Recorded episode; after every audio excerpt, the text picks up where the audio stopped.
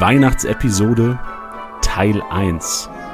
Und das Beste eigentlich an Weihnachtsepisode Teil 1 ist, dass der erste Teil von 2 ist. Bedeutet, nächsten Montag gibt es den zweiten Teil. Und ich habe mir heute für den ersten Teil meinen Kollegen Bench eingeladen hier im Podcast.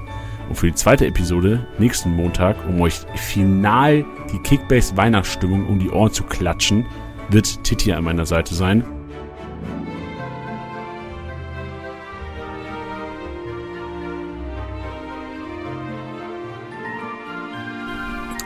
Neben dieser schönen, wunderbaren Weihnachtsmusik wird es natürlich auch schöne, wunderbare Stimmen geben.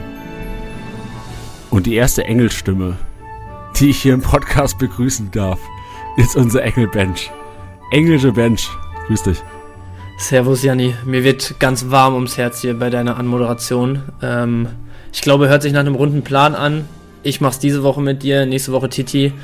Und ich glaube, den Zuschauern oder ich hoffe, den Zuschauern wird auch ganz, oder den Zuhörern vielmehr, wird auch ganz warm ums Herz. Denn heute ist so ein bisschen, du wirst es gleich mit Sicherheit nochmal ausführen, aber wir sind so ein bisschen off-topic unterwegs, bisschen Kickbase natürlich auch. Einfach eine gemütliche Stimmung hier. Und von daher würde ich sagen, lass uns nicht lang Zeit verlieren, Janni. Oder lass mal Zeit verlieren. Oder lass mal ganz viel Zeit verlieren hier. Ich, ich bin ja Fan von Zeit verlieren immer im Podcast. Ich bin, ich bin eigentlich ja der Moderator hier seit zweieinhalb Jahren mache ich schon diesen Podcast, seit drei Jahren fast mache ich diesen Podcast. Und andauernd muss ich darauf achten, dass hier alles nach Vorschrift geht, dass wir die Ablaufpläne irgendwie durchbekommen. Ich würde gerne in diesen beiden Weihnachtsepisoden, ich würde gerne nicht arbeiten. Ich würde gerne einfach, wenn ich Bock drauf habe, zu erzählen, warum warum es ein Wunder ist, dass ich hier heute überhaupt sitze. Das wird die erste Story sein, die ich gerne jedem Hörer drücken will heute. Es ist ein Wunder, dass ich hier heute überhaupt sitze. Ein Weihnachtswunder. Genau, es ist ein Weihnachtswunder. Das dürfte ich im, unter der Woche im normalen Kickbase-Podcast dürfte ich das nicht machen, aber in Weihnachtsepisoden, da darf ich das und da will ich das. Alles klar. Also, äh, du bist schon gut abgeschweift jetzt gerade, deswegen erste Zeit haben wir schon mal verloren, aber ich würde auch sagen, lasst uns, lasst uns alle abschalten für die Weihnachtsepisoden und ganz viel Zeit hier verlieren. Und lasst uns froh und munter sein. So. Hast du ein Lieblingsweihnachtslied, Bench? Ich habe wirklich kein Lieblingsweihnachtslied. Aber gibt es ein typisches Lied, was bei euch jedes Jahr an Weihnachten läuft? So, kannst du Wham! Last Christmas noch hören? Oder willst du nicht mal mehr angehört im Hause Bench?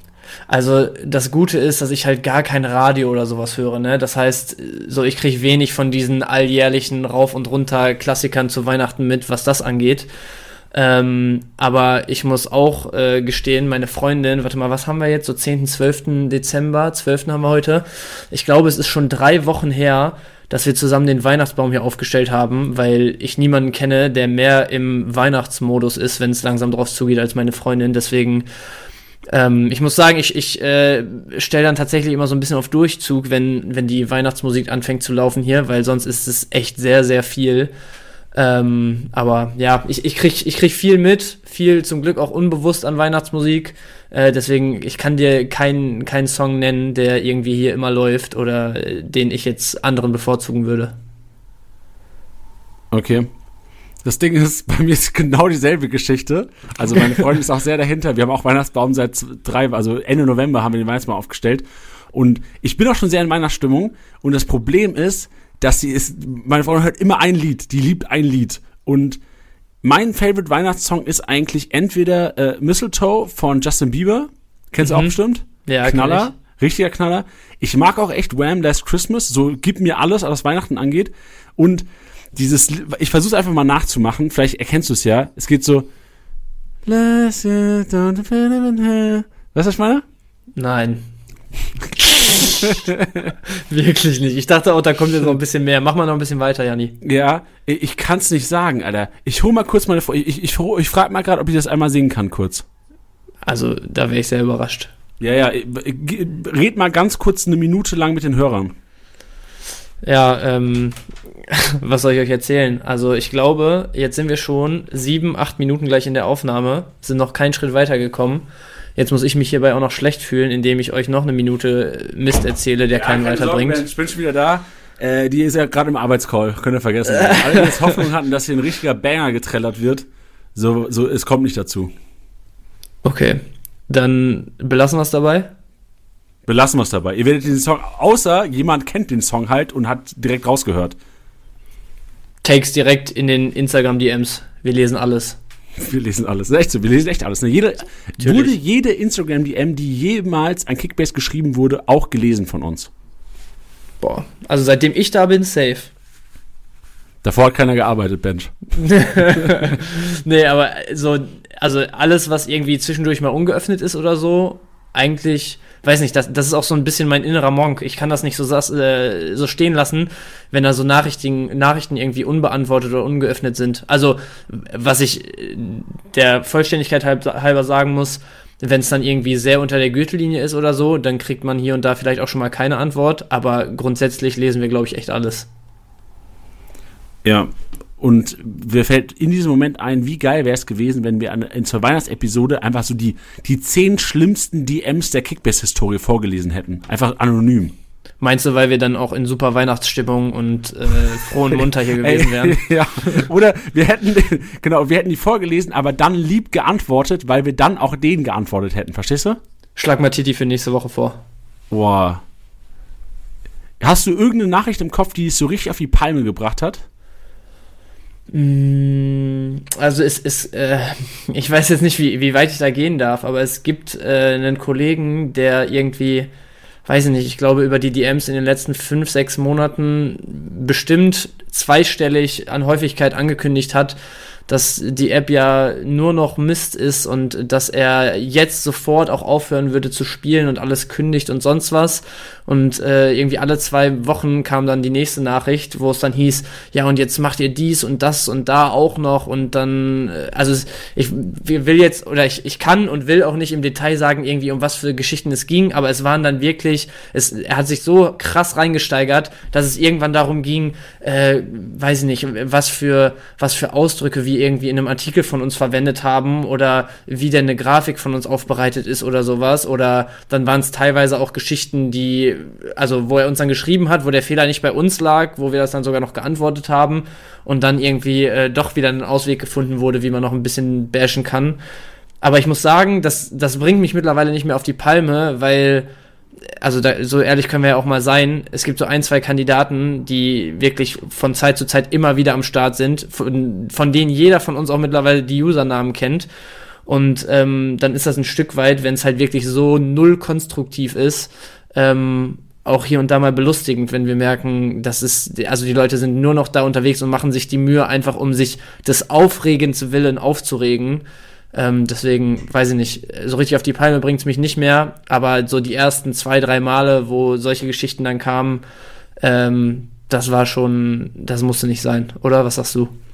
Ja, glaube ich. Und vor allem, ich, ich glaube auch, dass es oftmals halt wirklich um Bewertungen geht. Also ich, jeder Kickbase-Manager ja. kennt es, wenn es, oder? Also 90 Prozent der, der Zeit. Ja, ja, aber also der Kandidat zum Beispiel, von dem ich eben gesprochen habe, also ich, du weißt ja, wahrscheinlich, ja, okay. wie ich meine, also da geht es halt lange nicht mehr um irgendwelche Bewertungen ich will keinen beleidigen, aber ich sag mal, der ist einfach unzufrieden in seinem Leben dann, wenn, er, wenn sowas passiert.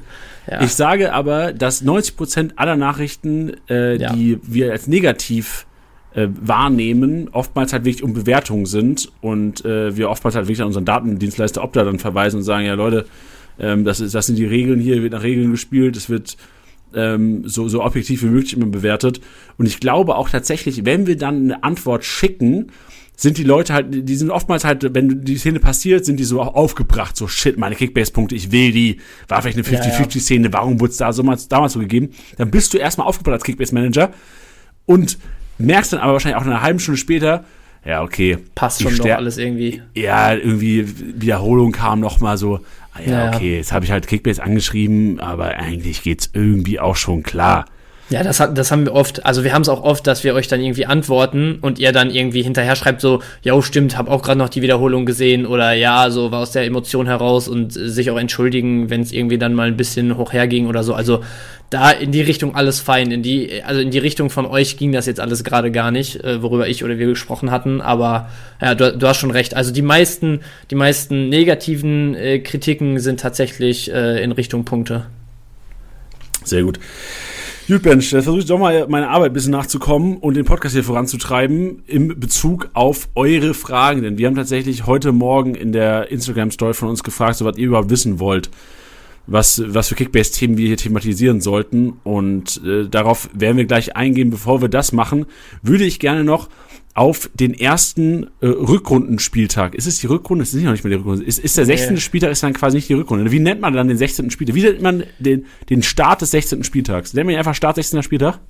Nennen wir so. Oder den, ja. den, den Bundesliga Restart hat sich doch so etabliert in Corona-Zeiten. Ah, der Bundesliga Restart, sehr gut. Dann zum Bundesliga Restart sind wir von Kickbase, das inkludiert natürlich auch Titty Bench und mich, unterwegs denn wir können Fußball zusammen gucken, wenn ihr darauf Lust habt. Wir sind das Wochenende, jetzt muss ich das mit den Daten richtig hinbekommen, deswegen gucke ich auch ganz schnell nochmal in den Kalender. Das ist das Januarwochenende 20., 21., 22. Januar. Da geht's nämlich wieder weiter mit dem Restart, so wie Bench gesagt hat. Und wir sind unterwegs in eurer Stadt. Solltet ihr in München, Köln und Hamburg leben, wohnen oder im Umkreis davon denn äh, wir wollten es hier schon mal so früh wie möglich ankündigen, dass ihr nicht sagen könnt, ah ja, hätte ihr mal früher Bescheid gegeben. Nee, haben wir nämlich. Ich glaube, äh, Ben, so vor drei, vier Wochen haben wir mal in Instagram-Story gefragt, wenn wir mal mit euch Bully gucken wollen würden, wo soll man hinkommen? Und die meistgenanntesten Antworten waren München, Köln und Hamburg.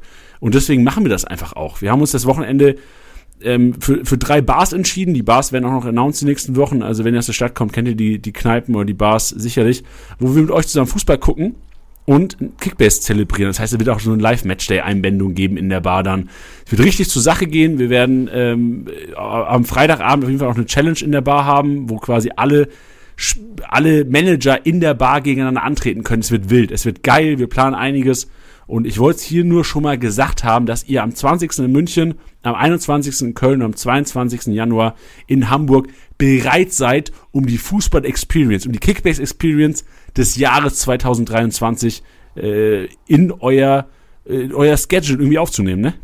Ja, also eigentlich alles gesagt schon von dir. Ich bin extrem heiß, ich habe richtig Bock drauf. Ich meine, wir sind natürlich dann auch als Team gemeinsam unterwegs, auch für uns so eine geile Aktion über das Wochenende. Und von daher, wir haben Bock mit euch da vor Ort ein bisschen äh, Halligalli zu machen. Gerade am Freitag mit dem Spiel der Bayern, am Samstag mit dem Spiel der Kölner, Abendsspiel, Einzelspiel sogar und dann am Sonntag noch in Hamburg. Also das es wird auf jeden Fall geil. Und äh, gerade wenn ihr, wie Janni schon gesagt hat, wirklich aus den Städten kommt oder in, in der Umgebung seid, also ich meine, mit den Jungs und Mädels Fußball gucken steht, glaube ich, eher an der Tagesordnung. Warum dann nicht einfach mal vorbeikommen und äh, bisschen in der Kickbase Family, äh, ja, die, die App und die Bundesliga zelebrieren. We are family. So sieht's aus. Und bevor wir anfangen, zerbrechen sich gerade alle Hörer den Kopf und sagen sich, oh, hoffentlich hat Janni nicht vergessen zu erzählen, warum es ein Wunder ist, dass ich heute übrigens am, am Mikro überhaupt stehen kann. Denn erstmal, ich stehe. Ich habe ein Standing Desk inzwischen. Ich habe so eine Erhöhung von Schreibtisch bekommen seit einer Woche. Und seitdem hat sich mein Beinmuskelumfang verdreifacht, Leute. Also wenn ihr sagen wollt, so ich habe lapprige Beine, holt euch so einen Stehtisch. Ich stehe seit einer Woche hier, ich habe Fußschmerzen noch und nöcher, ist mir egal. Ich ziehe es jetzt durch. So ein bisschen Jeremy Franklin-Style mache ich das gerade, Bench. Junge, also gibt mir gar nichts dieser Name, aber mach dein Ding, Janni, alles gut. Okay. Danke, danke. Willst du jetzt aber wissen, warum es ein Wunder ist, dass ich hier überhaupt teilnehmen erzähl's kann mir, heute? Janni, erzähl's mir. Also, es ist heute Morgen passiert. So, heute Morgen ähm, aufgestanden und äh, so eine der ersten Sachen, die ich morgens mache, so ich mache mir einen Tee. Vor allem im Winter, ich mache mir morgens einen Tee. So, so get ready, ich bin kein Kaffeetrinker. So, was für euch Kaffeetrinker der Kaffee morgens ist, ist für mich der Tee. Und äh, ich mache mir heute Morgen Tee und habe meine Freundin direkt einen mitgemacht, die ist auch im Homeoffice hier nebendran, ihr habt es ja vorhin mitbekommen, äh, die hat sich erfolgreich gedrückt vom Singen, weil selbst im Call ist. Auf jeden Fall ähm, schenk, schenk, mache ich so Tee ready, bringe meine Freundin Tee zum Schreibtisch und gehe so hier an meinen äh, erhöhten Schreibtisch, stelle mich hin und auf einmal ruft meine Freundin so aus dem äh, aus dem aus, aus ihrer aus dem Arbeitszimmer raus, wo sie hockt, sagt so äh, da, äh, also nicht äh, so negativ, sondern so, ah ja, da, du hast Zitrone reingemacht, gell? Und ich habe so gesagt, hä, nee, ich habe keine Zitrone reingemacht, aber okay, weird, da habe ich so meinen getrunken, schmeckt so auch nach Zitrone. Ich so, hä? Warum schmeckt es nach Zitrone? So, ich hatte irgendwie eine Kräutermischung und äh, sie hatte irgendwie Ingwer, irgendwas, keine Ahnung. Wasserkocher entkalkt. Digga, wir haben, meine Freundin hat gestern den Wasserkocher in kalt. Danke dir, dass du die komplette Digga, Geschichte spoilerst. Was ja. bin ich für ein, für ein Hausmann, dass ich das jetzt direkt wusste? Ja, Problem ist aber, das war so ein Reiniger, so ein, äh, so von DM, so ein Entkalker-Reiniger, den wir quasi dann im Tee getrunken haben. Und das ja. erste, was mir kommt, fuck Digga, ich will mich übergeben. Und das zweite, was mir gekommen ist, ich habe sofort 112 angerufen. Notruf, weil ich dachte, ey. Hast du wirklich? Ich habe sofort angerufen, weil ich dachte, fuck, ich habe einen fucking Enkalka als Tee getrunken. ähm, sterbe ich. Und meine Freundin ohne, auch schon. Ohne Scheiß jetzt, hast du wirklich angerufen direkt? Ja, ja. Ey, Digga, hast du schon mal Chemikalien getrunken? nee, ich auch nicht. Deswegen, ich wusste nicht, was ich machen soll. Und ey, meine Freundin auch voll aufgelöst, so, die hat hier geweint, die so, oh nein, ey, es tut mir so leid, so, ja, weil, also die hat es quasi drin gelassen, vergessen, also ich habe halt null geblamed, gesagt, ja, okay, kriegen wir schon hin, entweder müssen wir mit Magen ausgepumpt werden oder das war ein gutes Leben sonst. Und äh, und dann haben wir da halt angerufen und so, oh ja, wir leiten sie direkt weiter so zur Giftbehörde. Es gibt ja schon eine Giftbehörde. Ähm, wusste ich auch nicht, aber die waren auch super nett, haben gesagt, ey, lesen wir alle Inhaltsstoffe vor. Und dann äh, habe ich so alle Inhaltsstoffe vorgelesen und dann war es im Effekt so, dass wir Glück hatten, dass, äh, also wir hatten, wir hatten Glück. So, long story short, ich habe überlebt, ich stehe am Mikrofon und er hat gesagt, ja, okay, worst case müssen sich übergeben, kriegen halt kranken Durchfall und können jetzt vielleicht ein, zwei Tage nichts essen, weil ihr Magen komplett am Arsch ist. Also und also sagst du mir, wir müssen jetzt gleich mal eine Podcast-Pause machen? Nee. Boah, eine, eine Podpause müssen wir machen. Nee, müssen wir nicht, weil ich, ich glaube, mein Magen, mein Magen ist richtig trainiert über die letzten Jahre. So vom, vom Essen einfach. Und er hat es gut verkraftet, komischerweise. Mir ist ein bisschen, mir ist schlecht geworden, so ich dachte, ich muss halt reiern, hab nicht gereiert. und äh, hab heute Mittag gab's Nudeln Bollo, so Nudeln mit äh, Tofu Bollo ja, und auch äh, echt so richtig zwei fette Teller reinge, reingehauen und jetzt merke ich immer Magen wieder, ah ja gut, da ist doch das alte wieder. Danke für die Chemikalien. Deck gut, sagst du. Deck gut, ja. Perfekt. Ja, also ich, äh, für mich hast du schon mal ein, zwei Lacher jetzt bereit gehabt. Äh, ich glaube, war unterhaltsam genug auf jeden Fall. Hast nicht zu viel versprochen mit der Story, aber äh, Schön, dass du hier bist, Janni. Ja, danke. Hey, wie krass auch, dass du es erraten hast, Alter. Junge, ich hätte nie also, gedacht, das also, war direkt meine erste Eingebung gerade. Du bist so. ein wilder Mensch, Alter. Du bist ja, ein wilder Mensch. Richtig ja, gut. Gewusst wie. Gut, und weil wir jetzt heute hier noch stehen, Mensch, und äh, außer du hast auch eine krasse Geschichte heute Morgen noch erlebt, würde ich reingehen. In, äh, Lass uns mal reingehen nach 20 Minuten. Und jetzt, ähm, wir, ich habe das Ganze in drei Kategorien aufgeteilt. Einmal wirklich Kickbase-Fragen, da geht es primär wirklich um Einschätzung zu Spielern dann haben wir einmal allgemeine Fußballfragen, da geht es unter anderem um so Transfers, WM haben wir drin. Ähm, natürlich wird die Torhüterposition bei Bayern Thema sein. Ähm, dann haben wir Fußball Live Experience, haben wir noch mit drin und natürlich auch Off-Topic hinten. Da sind wilde Sachen dabei. Also ihr habt, also ich denke manchmal so, Bench, wir haben einen an der Klatsche. Ihr habt einen an der Klatsche. Ja, also okay. ihr teilweise gefragt, also Jungs, der, Jungs und Mädels da draußen, ihr habt einen an der Klatsche. Und am Ende und das Geile ist, Bench weiß es auch nicht. Wir haben noch einen kleinen Gastauftritt am Ende, der wirklich auch da, live in den Podcast hier kommen wird für uns, Bench. Und du hast wirklich keine Ahnung, wer kommt, ne? Der Junge, du hast mich so fickerig gemacht. Eben als wir in die Aufnahme gegangen sind. Was habe ich dich gemacht? Fickerig, kennst du nicht? Hat es was mit, äh, mit, mit Ficken zu tun? Nein, das ist so, äh, so zittrig mäßig, weißt du? Was sagt Fickerig. man das denn? Boah, also, also ich, ich, hoffe jetzt, dass das nicht wieder so ein Ding ist, wie wenn ich sage, der und der muss anspielen und jeder sagt, das hat er noch nie in seinem Leben gehört. Aber, weil dann ist, es vielleicht ein bisschen unangebracht hier, aber ich glaube, das ist ein weit verbreitetes äh, umgangssprachliches Wort dafür, oder? Weißt also, du, was, wenn, weißt du, wo ich dieses Wort äh, glaube, es mal gehört zu haben? Ja. Nee, so, also ja, erzähl mir. Wenn so, also manche meiner meiner Kumpels sind äh, halt sind halt Single und wenn die so irgendwie im Club sind, so um drei, dann sagen sie, ey Janni, Digga, ich bin richtig figgerisch. So, äh, ja, hab ich das im Kopf. In dem Zusammenhang geht's auch so so nach dem Motto so griffig, ne? Ich war ja, komm, griffig, hör auf, Digga. Hör auf, hör Was? Auf. Das sind Torthandschuhe sind griffig. ich glaube, wir, wir lassen das jetzt einfach so stehen, bevor wir uns da komplett verrennen. Ähm, und gehen mal rein, oder? Also. Ja. Der harteste Break seit Mick Schumacher. Frage von Philipp. Malen, Meunier und Manet wird gefragt. Er hätte gern, also es ist wirklich, es wird, es wird teilweise, euch wird richtig das Brett von Kopf geknallt heute in diesem Podcast. Die erste Frage, Kickbase relevant, von Philipp. Philipp, danke für deine Frage. Er fragt, seine Spieler wahrscheinlich Malen, Meunier und Manet. Das sind alle Spieler, die durchaus enttäuscht haben in der Hinrunde. Malen wahrscheinlich am meisten, Manet so über die ersten sechs, sieben Spieltage und Meunier hat alle hat, hat die Erwartung von allen Enttäuschten erfüllt, aber von allen Hoffnungsträgern die Hoffnung zerschlagen. Und ja. äh, Philipp hätte gern einen Ausblick für die Rückrunde. Ben, ich ja, weiß nicht, ob wir das aufteilen wollen, aber du kannst ja gerne mal so einen kleinen Take raushauen. Ich tippe mal, du bist schon bereit zum Feuern. Du bist griffig. Ja, ich, ich bin absolut, ich bin absolut griffig und komplett ready. Aber ab, äh, apropos Brett von Kopf, ich möchte bitte noch einmal diese, diese Metapher von dir erklärt haben mit dem härtesten Break seit Mick Schumacher. Ja, Digga, ich habe das gesagt und ich dachte halt, okay, wer breakt, irgendein Formel-1-Fahrer, der einzige, der mir eingefallen hat, ist Michael Schumacher. Äh, wow, äh, Mick Schumacher. Michael okay, Schumacher früher. alles klar. Ja, wir gehen rein. Also, Malen, Meunier, Manet, äh, ich versuch's mal kurz zu machen. Malen ist für mich einer der krassesten Gambles, weil der wirklich viel kann in meinen Augen. Bisher davon wirklich nur stichprobenartig mal was gezeigt hat und in der Dortmunder Offensive echt viele ähnlich gute Alternativen unterwegs sind. Ähm, deswegen riesen Gamble, kann in beide Richtungen komplett ausschlagen. Meunier ist für mich eigentlich, wenn er jetzt wirklich wieder fit ist, was der ja eigentlich durch die WM-Einsätze sein müsste, ähm, jemand, wo ich sage, der, der könnte wieder starten zur Rückrunde, weil ich schon glaube, dass du lieber einen angestammten Rechtsverteidiger ähm, als jetzt auf lange Sicht einen Süle auf der rechten Seite spielst. Da würde ich nur noch mit reingeben, ähm, wenn er Stammspieler ist und solide punktet, so wie es zuletzt, wenn er am Start war, der Fall war, dann ist der natürlich viel zu billig aktuell noch. Aber vergesst mir den Morey nicht weil das ist in meinen Augen auch ein wirklich geiler Zocker. Klar, der wurde jetzt x-mal irgendwie zurückgeworfen. Jetzt scheint es im Moment wieder so, als ob er seit kurzer Zeit auf dem Platz unterwegs ist. Deswegen vielleicht so ein bisschen da die Entwicklung im Blick haben. Aber sonst ist Meunier jemand, wo ich sagen würde, könnte man riskieren.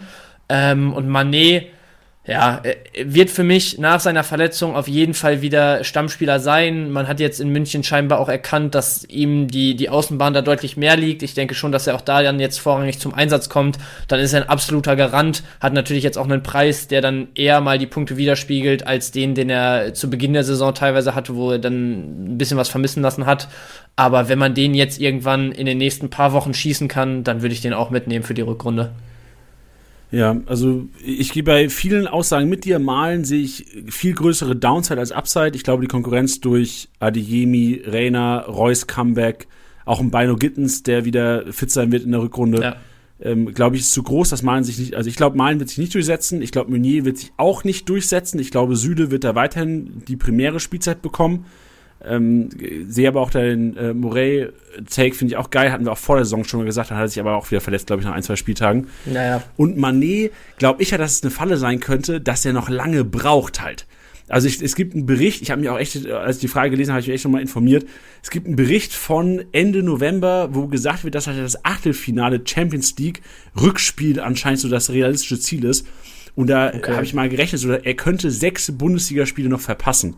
Oh wow. Ja, okay. Und Auf dem Stand war ich jetzt tatsächlich noch nicht. Also dann natürlich im Blick haben, wann es für ihn wieder klappen kann, weil sonst versenkst du halt im Moment 40, 50 Millionen erstmal und hast nichts davon. Ja, genau. Also mein Take wäre für alle Ligen, die zurückgesetzt haben, wäre das für mich so ein Transferobjekt für Ende Februar vielleicht. Wenn ihr Glück habt, ja. halt mit dem Algorithmus, dass er irgendwie so alle zwei, drei Wochen mal auf den Markt gespült wird.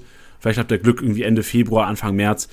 Und auch dann sehe ich halt, das ist so genau diese heiße Phase, wo du eigentlich Rotationsspieler und ich weiß nicht, ob man da äh, Manet nach so einer langen Verletzung rausnehmen kann, weil Worst Case, also ich sehe auch die Qualität da, Bench, ich sehe, dass er auch wahrscheinlich der meistspielende Flügelspieler sein wird, mit wahrscheinlich im Gnabry zusammen und im Sa Sané ja auch oftmals auf der Szene zum Einsatz gekommen.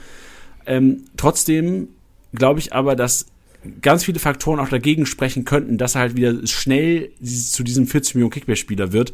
Weil du hast eine Rotation dann, natürliche Rotation durch Champions League und du hast halt nach dieser Langverletzung diese natürliche Ranführungsphase, naja. wo du erstmal, du, du kaufst den, hast vielleicht zwei Wochen auf der Bank, dann wird, wird er eingewechselt, dann startet er, oder dann wird er vielleicht zweimal eingewechselt, dann startet er vielleicht, Worst Case, Champions League, wird am Wochenende wieder eingewechselt und es kann schon noch lange, lange dauern, bis der wieder zu dieser hundertprozentigen Spielfitness auch kommt. Das hast du bei ja, Goretzka ja. perfekt gesehen. Goretzka war auch lange ready, aber der hat erstmal Bank, erstmal Bank, dann gestartet, dann wieder Bank überraschend. Und Kickbase Manager wird der immer, die haben es zum dritten Mal schon so dieses Brett vom Kopf wieder gehauen. Und ich glaube, ja, das könnte bei Manet so ein bisschen eine Falle sein, aber von der Qualität her auf jeden Fall einer, den man zu den Top 5 Kickbase-Spielern wahrscheinlich zählen müsste.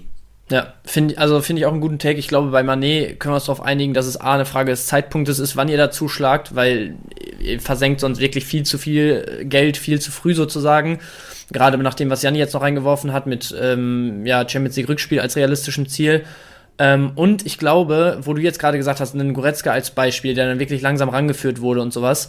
Ich glaube, man sollte auch einen Blick auf Bayerns Form dann zu der Zeit einfach haben, weil ich glaube, bei Goretzka, dadurch, dass ein Sabitzer performt hat, dadurch, dass du immer mal wieder einen Gravenberg reinschmeißen konntest, der dann auch geliefert hat und so, hatte ein Nagelsmann jetzt nicht den Druck, irgendwie einen Goretzka direkt wieder reinzubringen, dass der ihm irgendwie, ja, den Gamechanger gibt in den entscheidenden Partien.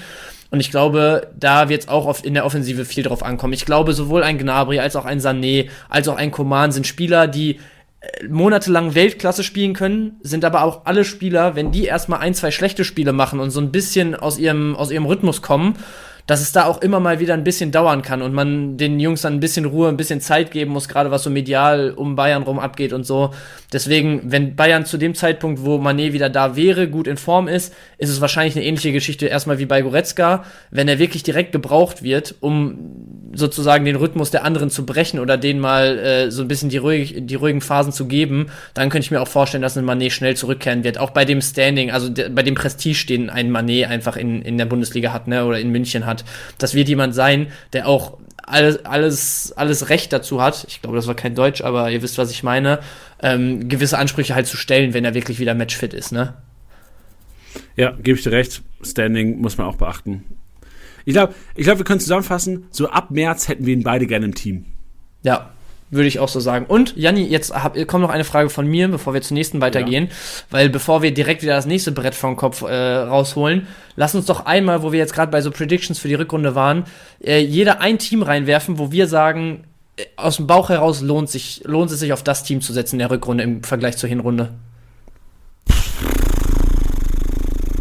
Ich fange ich fang einfach an, dann hast du noch einen Moment zu, zu überlegen. Und ich glaube, bei dem Team, was ich nenne, hast du wirklich bei gefühlt jedem Startelfspieler dicke Luft nach oben. Also ich hatte eben überlegt, ob man sowas sagt wie, keine Ahnung, Gladbach wird noch stabiler von den Leistungen her oder, oder Hoffenheim offensiv irgendwie kommt wieder mehr und sowas. Ich glaube aber, und ich meine, jetzt sind wir wieder in dem, in dem äh, Strudel, in dem sich auch Titi lange befunden hat, Anfang der Saison. Aber ich glaube, in Leverkusen hat wirklich jeder einzelne Startelfspieler das Potenzial dazu und die Mannschaft insgesamt auch absolut das Potenzial dazu, auch mit einem Wirtz, der jetzt wieder kommt, da nochmal richtig einen draufzulegen jetzt in der Rückrunde. Die haben schon zwischendurch, auch zum Ende der Hinrunde, hier und da mal wieder äh, solide bis gut performt. Aber ich glaube, wenn man jetzt Startelfspieler von Leverkusen hat, wo man sagt, okay, an die kommt man im Moment vielleicht ganz gut ran aufgrund der Hinrunde, aufgrund des Standings, was die im Moment in der Community haben, dann sind das, glaube ich, Spieler, wo man vielleicht auch, wenn man jetzt schon sehr starke Teams hat mit einem hohen Marktwert mittlerweile und die Ligen nicht zurückgesetzt wurden, ähm, die ein, zwei Positionen, die man dann halt mit Spielern, sagen wir mal, um die fünf bis zehn, zwölf Millionen besetzen muss, dass man da vielleicht noch mal ein, zwei Leverkusen an sich holt. Boah, ja, könnte natürlich auch eine Falle sein, aber ich gebe dir schon recht, dieses Wirts-Argument sticht. Ich glaube, Leverkusen, sollten sie gegen Monaco in der Euroleague rausfliegen, sehe ich Leverkusen ab dem 22. Spieltag oder ab dem 23. 23. 24. Spieltag ist gegen Hertha und gegen Bremen und am 26. gegen Schalke. Also ab da wäre für mich Leverkusen strong contendant für wahrscheinlich Top 3, Top 4 Performer der Bundesliga ab Spieltag 23. Das ist mal ein Statement. Ist ja auch so, ich weiß du noch ich, eine andere Truppe, die du reinwerfen willst? Ja, ich, ja, ich, genau. Truppe kann ich kurz noch machen. Also ich glaube, Hoffenheim wird, wenn sie es schaffen, ich glaube, die sind an Dolberg dran momentan, ne? wenn sie es schaffen, ja. diesen einen Abschlussstürmer zu bekommen, woran es auch primär die ganze Zeit gehapert hat, glaube ich, dass Hoffenheim auch eine strong äh, ja, Restart-Rückrunde oder Restart-Rückrunde spielen könnte, weil auch Kramaric unterperformt. Ähm, ja. Und Kabak, Sko und äh, wahrscheinlich auch Vogt haben so ein bisschen performt, wie man es erwartet hat. Baumgarten hat ein bisschen underperformt. Rütter hat auch underperformt, was äh, Leistung angeht. Ich glaube, wenn Rütter, und man darf auch nicht bedenken, Bebu kommt irgendwie auch wieder zurück, ne? Also wenn es halt entweder Rütter oder Bebu in Topform gibt und dann halt ein Stürmer abschlussstark vorne drin, das könnte Hoffenheim auch nochmal so ein bisschen Turnaround geben. Ja, sehe ich. Aber Hoffenheim sind auch schon, da sind auch schon ein paar teure dabei. Also ich glaube, aus Kickbase-Sicht müsste man wahrscheinlich dann auf den Gewinner von Rütter Bebu, ich weiß gar nicht, wie der Fitnessstand bei Bebu ist, ob der eventuell wieder im Januar ein Thema ja, ich glaub, ist. Ich glaube, der, der braucht, glaube ich, immer noch und der ist ja auch ewig lange jetzt wirklich raus ja, gewesen. Ja, ne? Also genau. bis der wirklich wieder auf dem Platz steht. Aber so, wenn, also ich sag mal, wenn Hoffenheim kommt, dann wäre wahrscheinlich so eine Kombi Sko, ich sage jetzt einfach mal Dolberg, so what if, so Sko, neuer Stürmer wäre für mich eine geile Kombi oder Kabak, ja. neuer Stürmer wäre für mich eine geile Kombi, weil ich glaube Hoffenheim Tandem. Genau, ja, richtig geil, dass wir Tandem hier integrieren können. Sehr gut. Okay, dann lassen wir es bei Hoffenheim und Leverkusen vielleicht als äh, Hot Takes von uns für die Rückrunde und lass uns weitergehen zur nächsten Frage, oder? Ich habe sie hier gerade vor mir. Kai fragt nämlich, wie viele Punkte kann man in der Rückrunde aufholen? Und ich überschlag's hier gerade mal im Kopf. Du kannst ja schon mal deinen Take abgeben, oder? Ja, also ich glaube, in einer, in einer gesunden Liga, so ab 12, 13, 14 Managern wird es schwer, mehr als 2000 Punkte aufzuholen, weil du halt wirklich, der, die, die Mannschaft steht nicht ohne Grund da oben. Also da muss schon was passieren, da müssen, also ich meine, grundsätzlich sind wahrscheinlich 3.000 bis 4.000 Punkte aufzuholen, aber da muss halt einiges passieren. So, da muss sich der Leistungsträger vom, vom Erstplatzierten verletzen. Da muss irgendwie zwei oder schlechte Managerentscheidungen kommen. Und da muss wahrscheinlich auch das Team, worauf der Erstplatzierte setzt, wenn der zweite Spiel davon hat, einfach schlecht performen. Ich glaube aber im Normalcase sind 1 bis 1,5, wenn nicht sogar auch 2, durch gutes Management ohne krasses Pech für den ersten trotzdem möglich. Ja. Einfach aus Erfahrung also, raus, was schon so passiert ist in meinen Ligen in den letzten Jahren. Ja, apropos, ich habe mir nämlich auch gerade meine private Liga einmal, einmal die Tabelle angeguckt. Und da sind halt wirklich auch Leute auf, auf Tabellenplätzen, wo ich sage, eigentlich haben die stabile Truppen, wo die einfach Pech gehabt haben in der Hinrunde. Und deswegen auf der einen Seite ja, man muss gucken, okay, der, der, der oben steht, steht nicht ohne Grund oben. Ähm, auf der anderen Seite äh, ist aber halt auch die Frage, wenn du jetzt wirklich eine richtig stabile Rückrunde hinlegst, und ich gehe mal davon aus, also die Ligen, du hast eben äh, angesprochen, dass es gesunde Ligen sein müssen, die Ligen, in denen im Winter gar nichts passiert ist, sprich kein Restart, keine Spieler, die man abgeben musste an Top-Performern, ähm, was weiß ich, kein, kein, ja, nicht solche Geschichten, nicht solche Regelungen, die es irgendwie noch mal ein bisschen, die noch mal ein bisschen Feuer reinbringen. Da würde ich den Call von dir mitgehen, dass es wahrscheinlich so zwischen 1 und 2000 Punkten sind, die du aufholen kannst. Wenn ihr jetzt aber so ein bisschen versucht, wieder die Waage in den Ligen zu finden, ähm, und sich das Ganze nochmal wieder ein bisschen offen gestaltet zur Rückrunde und du wirklich gute Managerentscheidungen triffst, dann glaube ich schon, dass du im, im Schnitt, wenn es für den aktuellen ersten durchschnittlich läuft und du eine gute Rückrunde hinlegst, dass du so 200 Punkte, Punkte pro Spieltag gut machen kannst. Mal mehr, mal weniger, aber 200 sind, glaube ich, realistisch. Und dann würde ich halt schon sagen, so dreieinhalb, 4.000 Punkte. Du hast jetzt natürlich auch 19 und nicht 17 Spieltage in der Rückrunde. Das sind auch nochmal ein paar Pünktchen mehr. Also ich würde mich so weit aus dem Fenster lehnen und sagen, dreieinhalb, viertausend sind mit einer richtig guten Rückrunde drin. Boah, da musst du ja, da musst du ja jeden Spieltag 200 Punkte vor dem sein. Ja, mal mehr, mal weniger, wie gesagt. Und, und mit dem Zusatz, dass halt auch irgendwie was passiert sein muss, ob den, den persönlichen MVP abgegeben oder halt bei uns zum Beispiel machen wir es so, dass jeder drei von den punktbesten Spielern von sich nochmal auf den Markt schmeißen muss und da so ein bisschen Bewegung reinkommt. Wenn solche Sachen gemacht wurden, dann halte ich das für realistisch.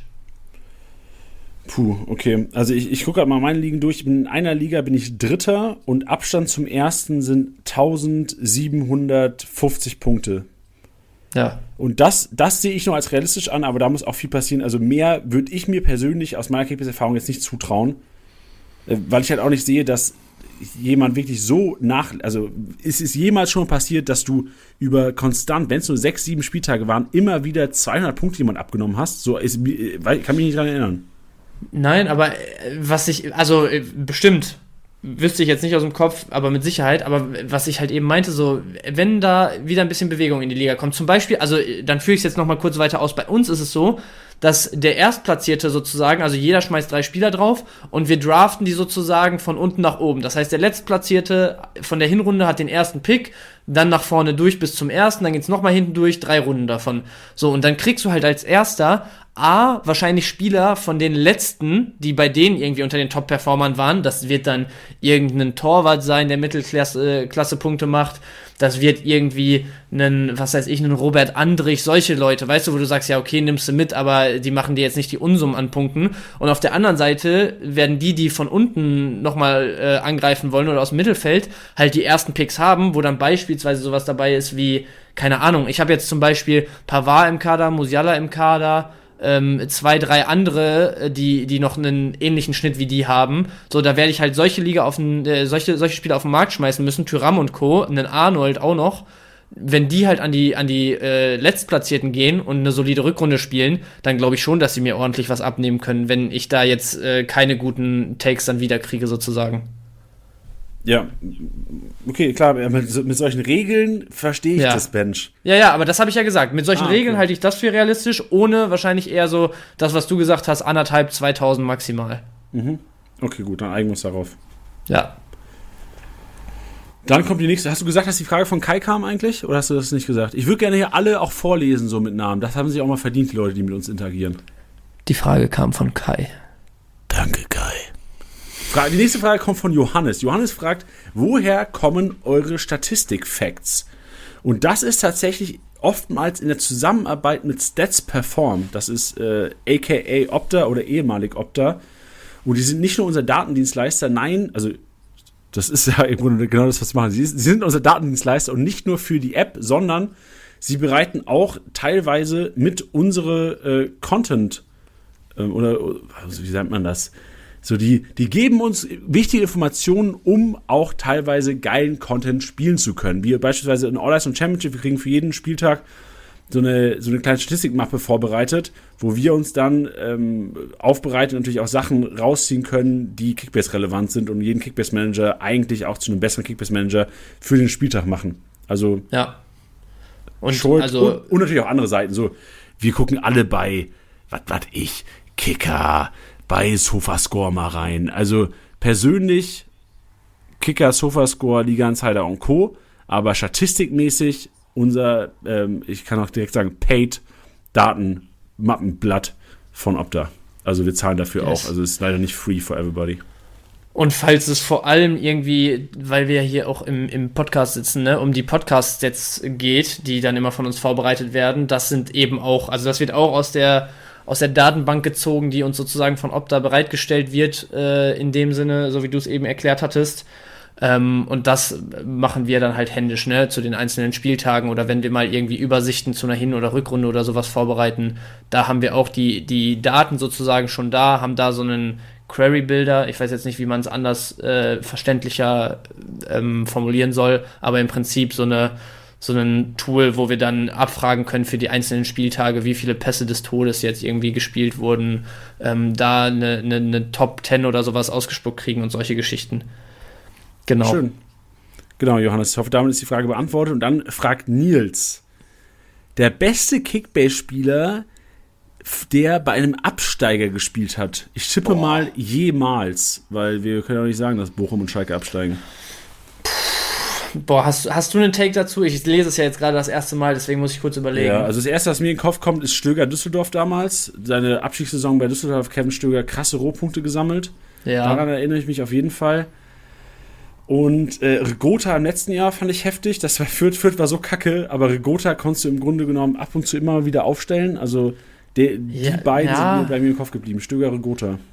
Also Stöger gehe ich mit, Regota denke ich mir so, was hatte der am Ende für einen Schnitt? 60, 70 Punkte. Also das war immer deutlich über dem Durchschnitt seines Teams, aber so, dass du ihn wirklich jetzt äh, einbauen wolltest, war der jetzt auch nicht, oder? Also ich habe jetzt gerade nicht viel bessere Takes, aber einen Stöger sehe ich da schon deutlich über so einem Regota, ehrlich gesagt.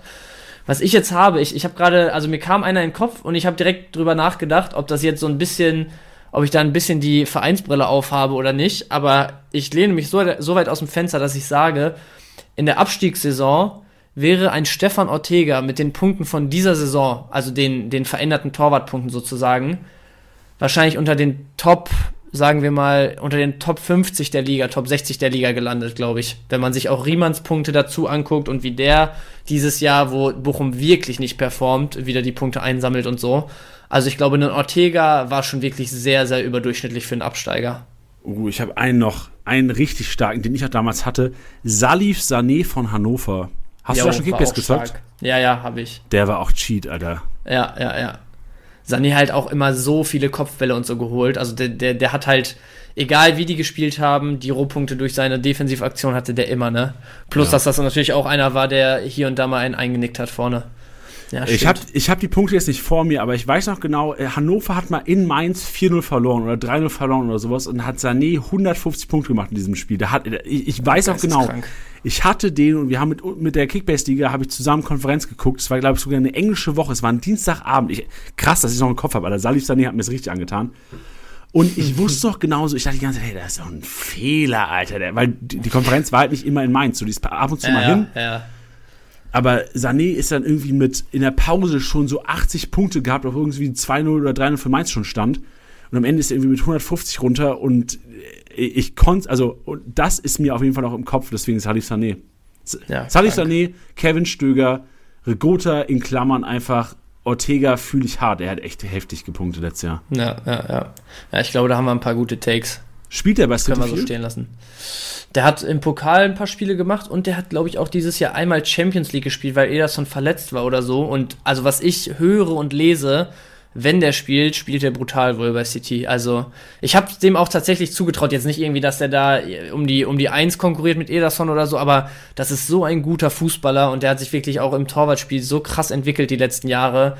Der, also, ich habe ja auch letztes Jahr, ich weiß nicht, ob wir im Podcast mal drüber geredet hatten, aber als so dieses Bayern-Thema mal groß wurde und so, habe ich auch gesagt, wenn der sich da wirklich auf die Bank setzen würde, wäre das der Beste, den Bayern holen könnte, weil der ist so souverän in seinem Spiel und so, der, der hätte immer geliefert, wenn er da gewesen wäre und gebraucht worden wäre. Also, ich halte sehr, sehr viel von dem.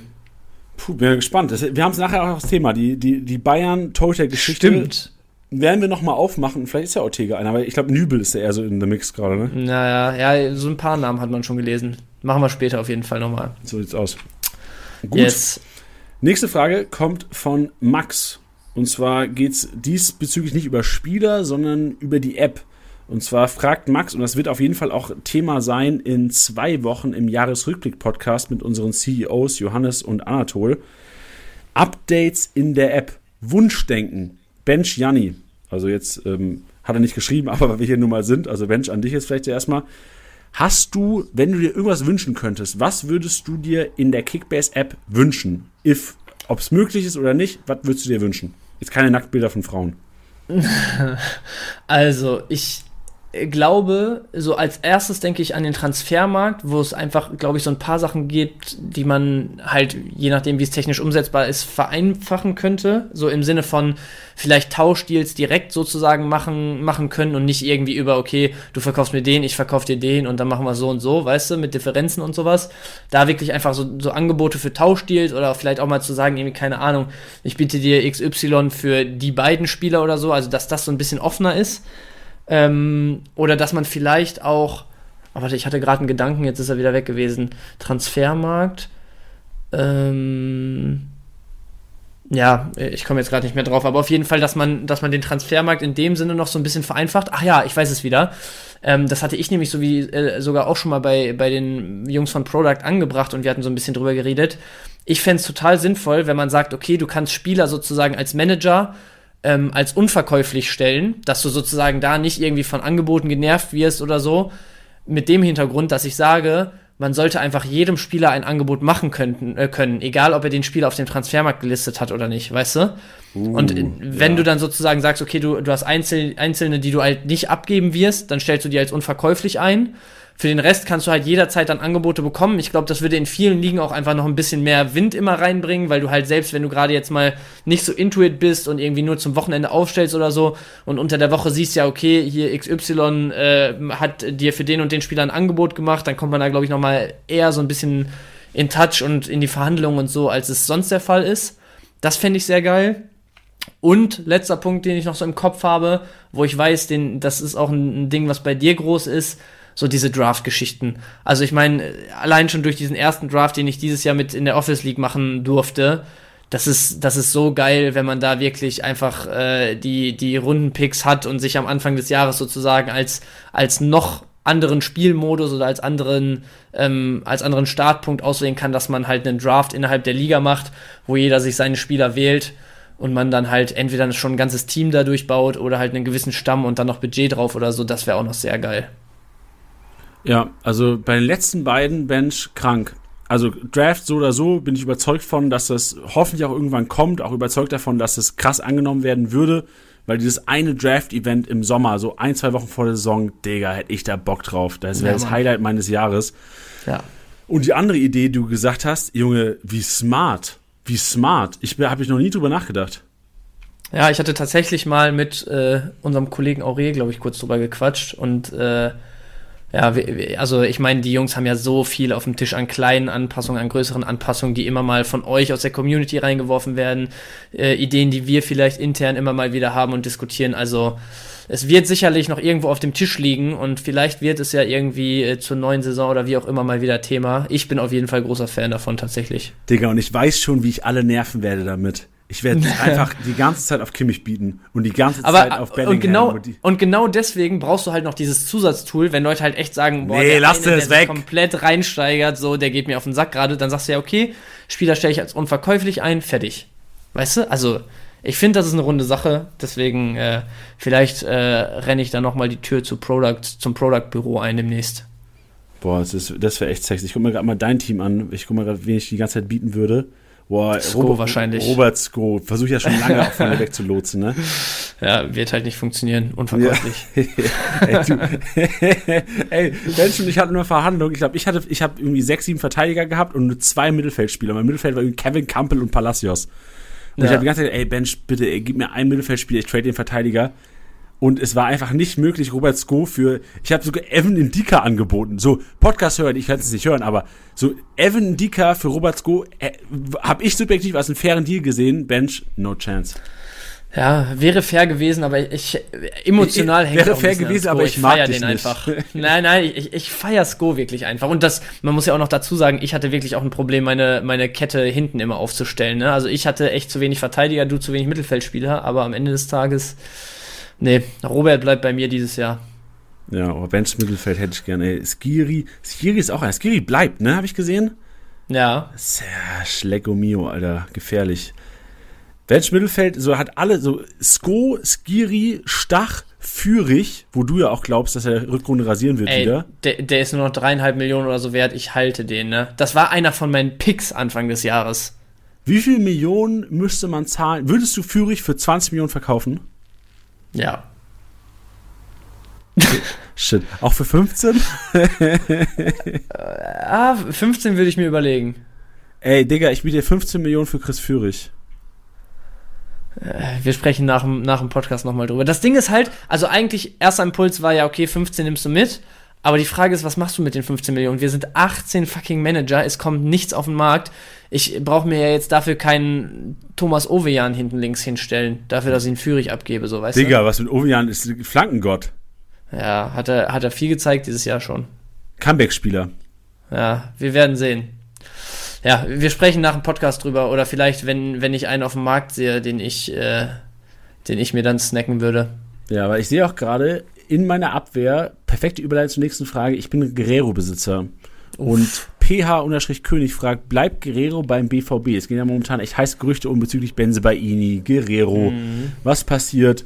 Und ich sag dir, ich, ich sag dir einfach, ich kann es dir nicht beantworten. Ich hoffe einfach, dass er bleibt, weil selbst wenn Benzebaini kommen sollte im Winter, ich würde Guerrero auf der 6 oder als Achter so unfassbar feiern aus Kickbase. Ja, ja, ja, ich würde es auch sehr fühlen. Aber ich glaube, er, also ich, natürlich kann ich da auch nicht viel mehr zu sagen, aber mein Bauchgefühl sagt, Guerrero hat so oft irgendwie mit Wechseln geliebäugelt die letzten Jahre, hat jetzt eine wirklich solide WM gespielt, würde ich sagen, hat ein Tor gemacht, war generell, also ich meine, ein Cancelo ist ein, zwei Spiele rausrotiert und ein Guerrero und Dalot haben den Vorzug bekommen, also der hat wirklich ein solides Turnier gespielt, hat jetzt nochmal die Gelegenheit, dadurch, dass er sich wahrscheinlich nochmal so ein bisschen präsentiert hat auf der internationalen Bühne, den Wechsel zu einem absoluten Top-Team zu machen. Irgendwie gefühlt sucht Barca ja immer nach Außenverteidigern, jetzt vielleicht mit Balde und so nicht mehr, aber es, wir werden sich, glaube ich, schon Gelegenheiten bieten, wo er zu einem absoluten Top-Club gehen kann. Und deswegen auch zusätzlich mit den Benzebaini-Gerüchten, die jetzt wieder heißer werden, wo Dortmund ja auch schon echt lange dran zu sein scheint. Ich kann mir wirklich vorstellen, mein Bauchgefühl sagt, im, im Winter werden die beiden da noch ja, rochieren, rochieren, wie auch immer man es ausspricht, wäre ja falsch, weil Guerrero nicht nach Gladbach geht, aber ich glaube, die beiden ähm, ja, werden Rollen tauschen, was das, was die Zugehörigkeit zum BVB angeht. So. Ich würde sogar Guerrero gerne mal bei den Bayern sehen. Ja, wird unglaubliche Punkte machen. Der also, würde unfassbare safe. Punkte machen, Digga. Ja, ja. Also ich, ich bin mir sicher, dass er, wenn er wechselt, nicht in die Bundesliga geht. Ja, also der wird shit, ins Ausland Alter. gehen. Das geht aber, auf den Sack als ähm, Kickbase-Manager. Ja, ich kann es mir gut vorstellen. Digga, meine, das ist so, ich bin der Erste in der Office-Liga, ne? Wenn ihr wahrscheinlich sich viel noch daran erinnern, dass ich es ja öfters mal gesagt habe. Aber meine Abwehr ist so bröckelig. So mein, ja, ja. Meine Abwehr ist mein Herzstück, aber ich habe einen Masraui und einen Guerrero da als Stützen drin. Ja. Also, das, das Glück muss auf meiner werden. Seite bleiben. Ja, es könnte haarig werden. Gib mal bitte Führig, Digga. Ja. Aber, ähm, also, um das Führig-Ding auch mal direkt zu kappen hier, war wieder eine super Überleitung von dir, Janni, weil, nächste Frage von Amina Jam, Amina ah, Kam, ja. wie auch immer, wird Marokko WM-Sieger. Guerrero konnte seinen Portugiesen auch gegen Marokko, also auch er konnte gegen Marokko nichts mehr ausrichten. 1-0 verloren gegangen, das Ding. Portugal raus, Marokko weiter. WM-Halbfinale, die erste afrikanische Mannschaft jemals. Ich muss aber leider, also ich, ich würde es den total gönnen, einfach so diese, diese Underdog-Vibes, so das, das gibt mir immer sehr, sehr viel, wenn Mannschaften irgendwie echt so einen Weg gehen. Aber ich glaube ehrlich, dass jetzt im Halbfinale gegen Frankreich Schluss sein wird und die Frage, die angeschlossen wird, wie findet ihr die WM mittlerweile, beziehungsweise was sind eure Favoriten? Da glaube ich tatsächlich auch, dass es Frank äh, Frankreich wieder machen wird. Also so alleine mit, mit der Vorgeschichte, dass du sagst, okay, du lässt einen Benze, äh, Benzema kurzfristig zu Hause, wird nicht mehr drüber geredet. Ein Giroud macht einfach auch vier Turniertore bis jetzt. Ein Mbappé liefert auf der Außenbahn. Es wird nicht drüber diskutiert, ob ein Mbappé irgendwie der Goalscorer dann werden muss oder irgendwie was anderes passieren muss, äh, einen, Giroud liefert ohne Ende, dann hast du einen Pavard hinten rechts, der irgendwie unglücklich agiert Anfang des Turniers, spielst jetzt mit einem Kunde, mit einem gelernten Innenverteidiger auf der Seite da, keiner spricht drüber, weil der einfach seinen Job macht. Also es ist, das ist glaube ich in sich wirklich mit Abstand in meinen Augen in der Breite die, die best aufgestellteste Nationalmannschaft im Moment. Und deswegen glaube ich einfach dran, dass sie zu souverän sind, dass Marokko denen auch noch ein Bein stellen kann. Deswegen wäre mein Take Marokko leider Halbfinale Schluss und Frankreich macht's. Jo, also meine Meinung identisch. Ich würde es krass feiern, wenn Marokko das Ding gewinnt. Ich würde es aber ja, auch irgendwie feiern. Also, nimm es mir nicht übel. Ich finde Argentinien ist mir unsympathisch geworden über das Turnier hinweg. Ich glaube, die amerikanische Mannschaft werden wir immer irgendwie unsympathisch bleiben, weil die Art Fußball zu spielen und auch den Fußball so das drumrum, so das Provozieren. Ja, ja. Ich weiß, das gehört dazu und ich weiß, dass es auch wahrscheinlich so ein Erfolgsrezept der Mannschaft ist. Mir ist es einfach unsympathisch. Das ist eine subjektive Meinung. Mir ist es unsympathisch, wenn die theatralisch fallen, wenn die rumschreien, wenn die provozieren. Wie die äh, wie die feiern, wie die Messi vergöttern. Messi, ach ey, da werden Le Leute wahrscheinlich mich haten für, aber ich finde Messi bei Argentinien unsympathisch, weil ich glaube, dass das Surrounding ihn so ein bisschen äh, ungut tut, weil ich habe Messi noch nie gesehen. Ich habe nicht viele Spiele von Messi gesehen. Vielleicht kannst du es ja mal sagen, Mensch, du kennst ja international auf jeden Fall besser aus als ich mit Fußball. Ich habe Messi noch nie provozieren sehen und böse Sachen sagen. Und auf einmal bei Argentinien, schwuppdiwupps, Umfeld ist da. Auf einmal ist er einer, der Arturo Vidal-Vibes annimmt.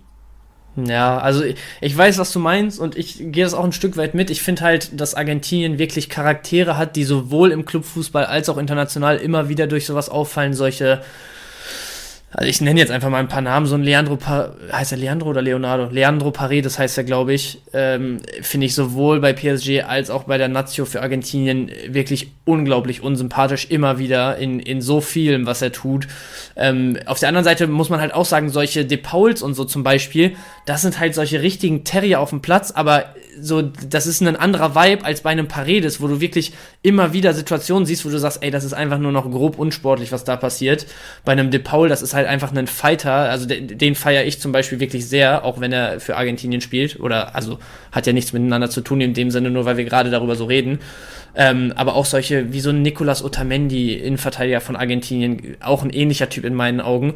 Und mir ist es auch so ein bisschen aufgefallen, wir haben die Tage ja auch schon drüber gesprochen, dass, also ein Leo Messi in meinen Augen der größte aller Zeiten, so auch sehr subjektive Meinung natürlich, aber für mich ist das ein unglaublicher Fußballer und auch für Argentinien bei dieser WM zeigt er das wirklich wieder teilweise. Aber du hast recht mit diesem auch, wo dann irgendwie letztens solche Dinger passieren. Also das ist ihm auch in Barcelona schon passiert, dass mal irgendwie aus Frust ein Ball Richtung, Richtung, ähm, Richtung Trainer äh, oder Richtung Bank geschossen wird und solche Geschichten. So, das ist alles äh, dann irgendwo auch nicht mehr einfach nur noch so ein bisschen ähm, Sticheln auf dem Platz, was dazugehört oder mal hier und da irgendwie einen Kommentar fallen lassen, sondern das ist dann schon wirklich so, ja, grob unsportlich in meinen Augen. Und ich weiß nicht, ob man, ich meine, man muss halt vorsichtig sein, weil du immer nur die Hälfte von dem mitbekommst, was auf dem Platz passiert. Wo irgendwie hier und da jetzt nochmal andere Aussagen fallen, beispielsweise mit dieser Weghorst-Messi-Geschichte, habe ich jetzt auch im Anschluss wieder äh, Szenen gesehen, dass beim Elverschießen die, die Niederländer teilweise mit den Schützen von Argentinien noch ein paar Meter Richtung Elverpunkt laufen und denen da irgendwas ins Ohr sagen und so. Das ist, was da genau passiert ist, weiß niemand, aber auch das wird alles wirklich äh, nicht so ganz äh, fein gewesen sein. So von daher, dass die, die Medaille hat immer zwei Seiten und man sieht zu wenig davon, um es wirklich schlussendlich bewerten zu können.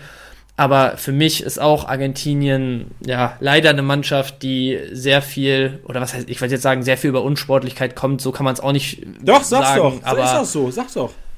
Ja, so ist es ja nicht in meinen Augen. Das sind auch überragende Fußballer und die haben ihre Spiele auch durch, durch sportliche Leistung gewonnen bis jetzt. Ich glaube nicht, dass irgendwie die Art und Weise von denen ähm, jetzt so krass ähm, die ihnen Vorteil gebracht hat, dass sie die Spiele gezogen haben. Gegen, gegen, gegen Holland, also wenn es so gewesen wäre, dann hätten die es so geschafft, das Spiel zu verschleppen, dass am Ende kein, du dir nicht mehr das 2-1 und 2-2 fängst. So, daran lag es, glaube ich, am Ende des Tages nicht im Elverschießen.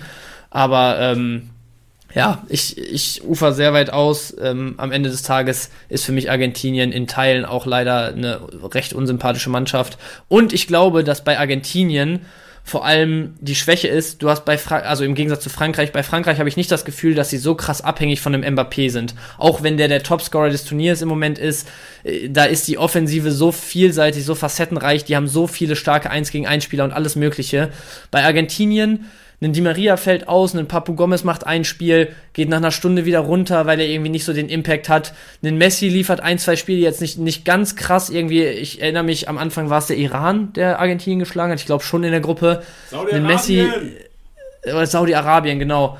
Äh, Messi mit Elvator, aber trotzdem am Ende des Tages jetzt nicht den Impact gehabt. Hast du auch keinen anderen, der das Ruder da so richtig rumreißt. Ich glaube, Argentinien ist zu abhängig von Messi, wenn es wirklich gegen die ganz, ganz großen Nationen geht. Ähm, plus, dass die Außenverteidiger auch ähm, ja vielleicht noch ein Stück unter dem Weltklasseformat sind, was es bräuchte, um das Ding zu holen. Spieltagssieger, Besieger. Dein WM-Podcast. Danke, Ben, ja. für diese Einschätzung. Also wir glauben, kurz gefasst, Marokko wird nicht die WM gewinnen. Ähm, außerdem fragt der Kollege auch noch, wie wir die WM finden äh, mittlerweile, ob wir sie gucken und ja. ich schaue mir die Viertelfinalspiele, wo es spannend ist, worum was geht, schaue ich mir einfach an. Gruppenspiele habe ich nur die Deutschen gesehen. Ja, ich, ich muss sagen, im Großen und Ganzen, also ich kann es jetzt nicht so benennen, was ja, was nein. Ich habe tatsächlich, muss ich zugeben, deutlich mehr geguckt, als ich mir vorgenommen hatte. So am Ende des Tages. Ich fühle mich nicht gut dabei, aber ich komme irgendwie nicht drum rum. Ich glaube, es geht vielen da draußen so. Ähm, und ja, also rein sportlich muss ich sagen, ist es in meinen Augen eine gute WM. Die Gruppenspiele hatten ein echt gutes Niveau. Äh, Gerade auch Nationen wie Saudi-Arabien, wie der Iran, wie Australien teilweise und sowas, so wie Marokko jetzt im Halbfinale. So die kleineren Nationen haben echt ein Stück weit richtig aufgeschlossen zu den, Groß äh, zu den Großen. Das ist alles hat alles richtig was mit Fußball zu tun, was da passiert. Sonst hatte man es ja auch wirklich oft, dass du so drei, vier hast aus, aus asiatischen Kreisen oder so, die dann halt sehr krass abfallen. Das hast du dieses Jahr, finde ich, nicht. Deswegen rein sportlich ist es für mich eine gute WM und alles drumherum brauchen wir jetzt nicht nochmal anschneiden, glaube ich. Sehr gut. Dann gehen wir zur Frage von Gary und Gary fragt, wie die Torhüter-Situation beim FC Bayern in der Rückrunde von uns antizipiert wird. Ich habe es ja vorhin schon mal gesagt, so ich glaube, Nübel kommt und Ulreich wird da nicht die Nummer 1. Trotzdem aus Kickbasic kann man ruhig mal auf den Ulreich gambeln. Ich glaube, der Markt wird, wird durch die Decke gehen in den nächsten Wochen. Ja, ich glaube, dabei können wir es fast belassen. Also Ulreich Marktwert jetzt im Moment nimmt man mit, wenn man kriegt. Da machst du gutes Plus mit. Ich bin mir auch sicher, dass Bayern noch was tun wird. Also ich sehe Ulreich nicht die ganze Rückrunde da im Tor. Ähm, Ob es dann ein Nübel wird oder wer anders, weiß ich nicht. Ich kann mir schon gut vorstellen, dass Nübel jetzt seine Chance, auf die er lange gewartet hat, wittert so ein bisschen. Ich kann mir aber auch wirklich vorstellen, auch wenn das natürlich jetzt durch die WM so, so total random aus dem Boden schießende äh, Spekulationen sind, aber so ein Livakovic, der irgendwie immer noch in der Heimat spielt und für Kroatien krasse Leistungen bei der WM wirklich zeigt und sowas, solche Kandidaten könnte ich mir schon auch vorstellen. Ich bin kein Fan davon, Spieler, weil sie bei dem Turnier, bei der WM auf einmal gut performen, zu verpflichten. Sehe ich grundsätzlich, aber auf der anderen Seite ist es halt so, also ich, ich, frage, ich habe mich auch schon ein, zwei Mal gefragt, woran das liegt, dass man halt als neutraler Zuschauer sagt, so ja, das ist halt so total random und irgendwie so, nutze die erste Gelegenheit, die du kriegst und der ist gerade mal gut und nimmst du mit. So, das kann ja nicht irgendwie das, das Bestreben der, der Leute, die da verantwortlich sind, sein. Auf der anderen Seite ist halt jetzt eine WM-Bühne, also größeren Druck kannst du sportlich halt nicht haben. So, das ist das Einzige, was vergleichbar mit Champions League-Partien ist, in meinen Augen. Oder jetzt vielleicht mal Saisonfinale, wo es um Abstieg, Aufstieg, äh, Meisterschaft, sonst was geht, okay. Aber eine WM, bei der du performst, ist halt schon ein krasser Gradmesser irgendwie. Wenn du jetzt bei der WM solche Leistungen abrufst, dann kannst du auf jeden Fall mal davon ausgehen, dass ein Livakovic beisp beispielsweise jetzt mental absolut auf der Höhe ist, um auch bei Bayern mit dem medialen Druck und so, der da drumherum herrscht, zu bestehen, weißt du? Boah, finde ich eine gewagte Aussage. Ich glaube, brauchen wir auch nicht zu viel drüber diskutieren. Ich sehe es so, dass du bei der WM ganz andere Surroundings hast als im Clubfußball. Du hast da teilweise, also ja, ja. es gibt teilweise Mannschaften, wo in der Bundesliga, da, du, du, du, so, äh, der Vergleich jetzt, du fährst nicht im Bus zum Spiel und tanzt die ganze Zeit so, ey, ey, ey, ey. Verstehst du? Also es ja, ist, ich weiß, es ist nochmal anders, es ist anders Surrounding und manche Spieler sind so sensibel, dass sie ein gewisses Surrounding benötigen, um zu performen. Und deswegen, ja. ich glaube, es ist schon viel schief gegangen. Es, ich gucke auch so ein bisschen nach James Rodriguez Richtung. Ja. So, da haben wir auch viel gedacht, ja. ja, okay, der, wenn der da krass performt, da muss der ja auch. Ja, und das gab es meiner Meinung nach schon oft, solche Transfers. Ja, ja, also sehe ich voll, aber so diese WM-Situation, also ich, ich glaube auch, dass die Motivation auf Spielerseite teilweise eine ganz andere ist, wenn du für deine Nationalmannschaft ja, äh, spielst, als wenn du für den Verein spielst. Also es gibt viele Komponenten, wo du sagst, okay, kannst du, kannst du nicht vergleichen, aber glaube, ich glaube, von dem allgemeinen Druck, medial und sportlich, ist diese WM und eine WM-K.O.-Runde am ehesten was, was du jetzt anstelle von den Bayern-Verantwortlichen ähm, mit, mit der Drucksituation als Nummer 1 von Bayern, die einen Manuel Neuer ersetzt, vergleichen kannst. Letzte Frage zur WM. Hast du Plus oder Minus gemacht finanziell während der WM? Ich äh, tippe im Moment gar nicht. Also äh, ich Ab bin sehr fein damit und habe weder Plus noch. Äh, nee, stimmt gar nicht. Ich hatte so eine so eine so 5 Euro Gratis-Guthaben, weil ich ewig nicht mehr getippt hatte dann zu Anfang der WM. Und ich habe damit sogar wirklich gut was reingeholt habe ein bisschen was abgehoben und der Rest ist wieder weg. Aber so jetzt, das ist irgendwie schon eine Woche her oder so und seitdem habe ich jetzt auch nichts irgendwie eingezahlt oder sonst was gemacht. Also macht's wie Bench da draußen und lasst es einfach sein, außer ihr kriegt Guthaben geschenkt, mit dem ihr so ein bisschen aus Spaß tippen könnt. Oder bei unserem Partner Tipico, danke für die Herleitung, Bench. Oder so. Top. Dann kommen wir zur nächsten Frage von Mr. Jamolenko. Mensch, ey, meine, mein, mein Wille hier über unser Partner Tipico zu reden, hat sich direkt mal zerschossen mit deiner Argumentation. Frage von Mr. Jamolenko. Welches Stadion war für euch bis jetzt das Beste? Ich tippe mal, er meinte, in dem wir waren. Ja. Ist dir direkt eine Sache im Kopf gekommen? So ist ein Stadion direkt im Kopf? Ja, ich, also ich muss sagen, ich war jetzt im Ausland in noch nicht so vielen Stadien. So Sevilla habe ich mal gemacht und zwei, drei andere, aber für mich ist also auch ein bisschen die Vereinsbrille natürlich als gebürtiger Dortmunder wieder auf, aber Signal Iduna Park, gelbe Wand, so das ist schon Wahnsinnsatmosphäre, gerade wenn man drin steht in der Wand sozusagen. Also das ist das krasseste, was ich bis jetzt erlebt hatte. Ja, also es ist langweilig, aber also wenn eine Betze ausverkauft ist, in der Westkurve stehen mit eventuell noch einer geilen Pyrotechnik-Einsatz, den ich als neutral einstufe, das gibt dir schon einiges im Leben. Aber das ist halt auch, du bist Fan von der Mannschaft. Jetzt äh, neutral muss ich sagen, ja. Eintracht Frankfurt finde ich heftig, was die abfackeln. Ja. Also abfackeln, ja. auch teilweise ja, aber was die für für Stimmung machen während dem Spiel. Da war ich wirklich als neutraler Zuschauer. Das fand ich krank. Ja. Ähm, bei ja, Dortmund, bei Dortmund, ich war halt äh, zweimal im Signal Iduna Park in meinem Leben. Einmal Auswärtsblock Lautern und einmal waren wir da mit Sky, äh, halt Pressetribüne. Hm. Und äh, das war aber leider ein Spiel, wo nur 25.000 Menschen zugucken durften. Das war Corona Times. So, ja. Man redet so, als wäre Corona vorbei, ne? Aber es waren so ja, halt Corona-Einschränkungen Times, du weißt es. Ähm, deswegen kann ich es nicht so abschätzen. Also ich weiß, bei, als der FCK da war, als wir da waren, äh, im Auswärtsblock, da ist, habe ich mehr erwartet von der gelben Wand. Kann mir aber auch vorstellen, dass wenn Dortmund gegen Lautern spielt, die Stimmung nochmal anders ist, als wenn Dortmund gegen Gladbach spielt. Ja, kann ich mir auch gut vorstellen. Also ich hat, hatte da teilweise schon so DFB, äh, DFB-Pokal Viertelfinalspiele und sowas und wenn es da wirklich dann so um alles geht, das ist schon Wahnsinn. Aber eigentlich nehme ich auch generell den Support in Dortmund als ziemlich konstant so wahr. Also eigentlich dürfte es nicht so krass den Unterschied machen, ob da jetzt 80.000 gegen Lautern stehen oder 80.000 gegen Gladbach ja. oder so. Aber ja. Ey, und, und, Aber ja, sorry Ja, nee, mach du mal, weil dann wollte ich zum nächsten. Äh, noch ein Stadion, wo ich war, was mich sehr positiv überrascht hat, auch einfach nur von der Fan-Experience her und meinem Wohlbefinden, war tatsächlich Leipzig. Ich war in Leipzig auf dem Spiel und ich fand das Essen überragend. Also, die haben überragendes Stadionessenangebot. Hervorragend. Also wirklich das Beste in Deutschland, was ich jetzt ähm, jemals aufgefunden habe. Und ähm, ich fand das Stadion einfach gut gelegen, so, also von der Experience her ist einfach ein toller Fußballtag gewesen. So, es ist nah am Hauptbahnhof, du kannst da easy hinlaufen, du kannst einfach eine Bahn nehmen. Es war, es war krass gut organisiert auch einfach. Also du bist da keine langen Schlangen, es war ausverkauftes Spiel. Oder fast ausverkauft, es waren einfach irgendwie 45.000 da, ich weiß nicht, wie viele reinpassen. Ähm, es war äh, fast ausverkauft, du, es waren keine langen Schlangen beim Einlass, die haben super sauber kontrolliert es war richtig fair. Die Leipzig-Fans, ich habe es auch, also wirklich, also ich ähm, habe wirklich seit dem Tag, und ich glaube, es ist wahrscheinlich auch so ein bisschen, weil du halt viel im Fußball rumhängst, Leipzig ist ja immer so ein bisschen negativ auch angesehen. Und ich kann es ja auch verstehen, wenn man das sportliche, das Konstrukt jetzt nicht für gut hält. Von der Fan-Experience her und vom Stadion fand ich Leipzig geil. Okay. Lass ich so stehen, also, ja, jetzt sage ich, lass ich so stehen, sag was zu. Aber, ja, sag was zu, sag doch gerne, wir sind im Podcast, sag was zu. Also, feiere ich so die Aussage von dir.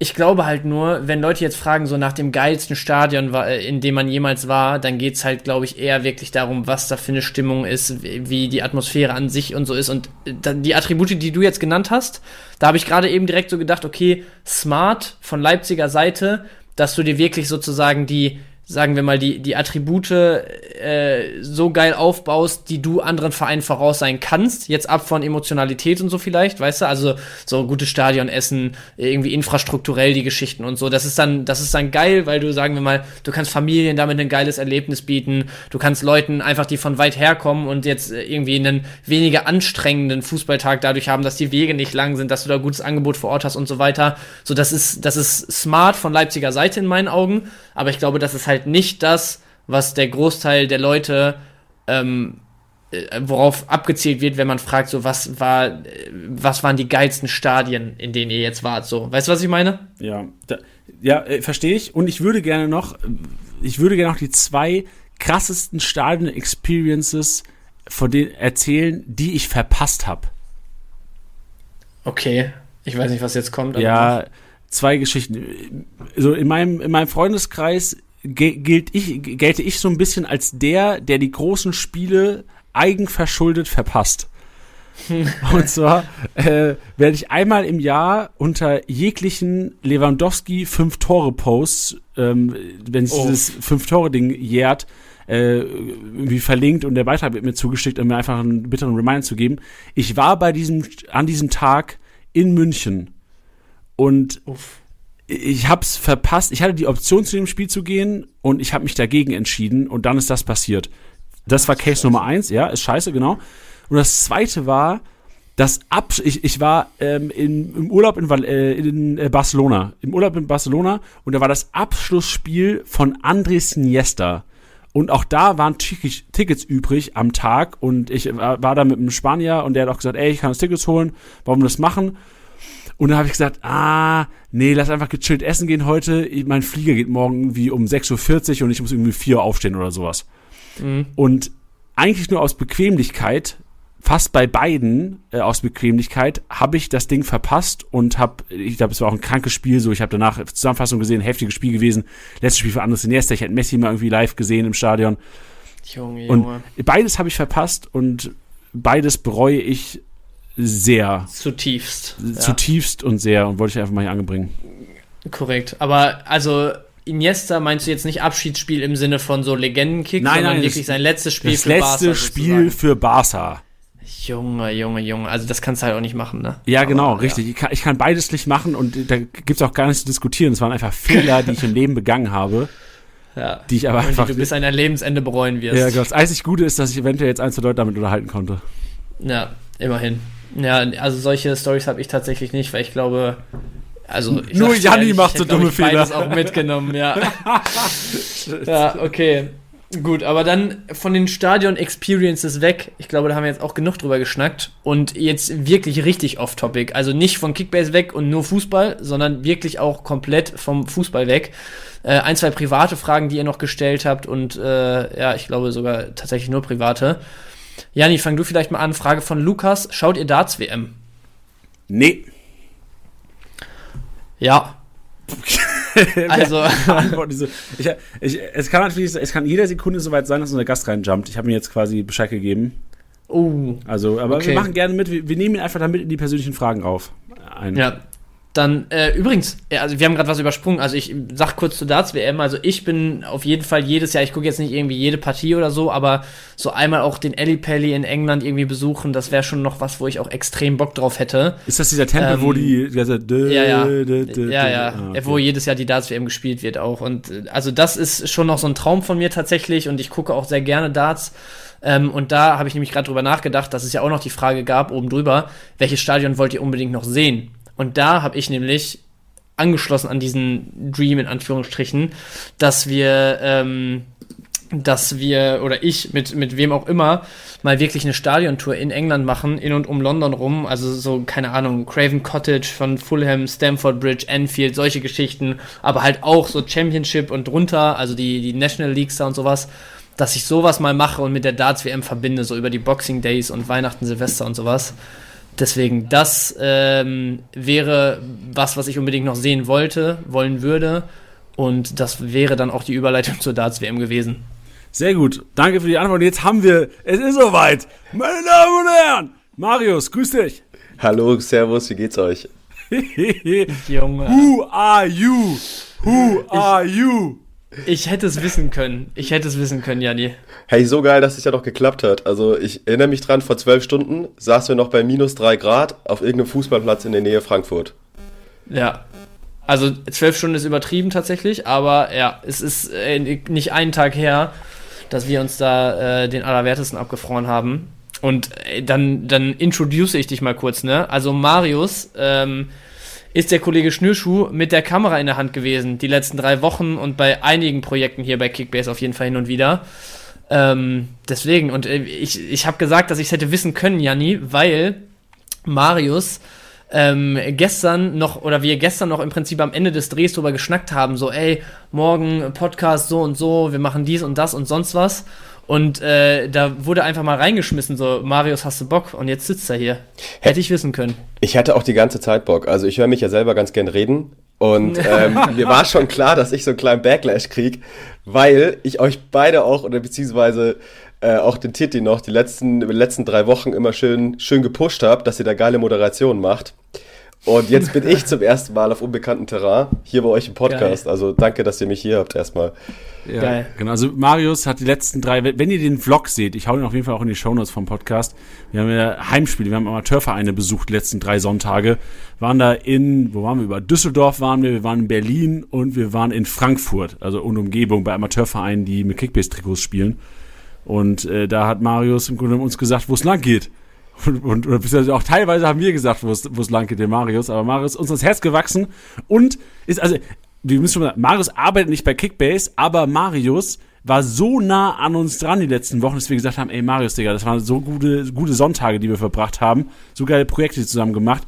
Wir müssen einfach mal im Podcast schnacken und vielleicht kannst du einfach ein paar Fragen, wir machen nämlich heute, ich weiß nicht, ob du das weißt, was wir heute überhaupt machen, wir beantworten ein paar Fragen von den Hörern. Vielleicht kannst Digga, du einfach, bin ich miss am Start. Ja, mega.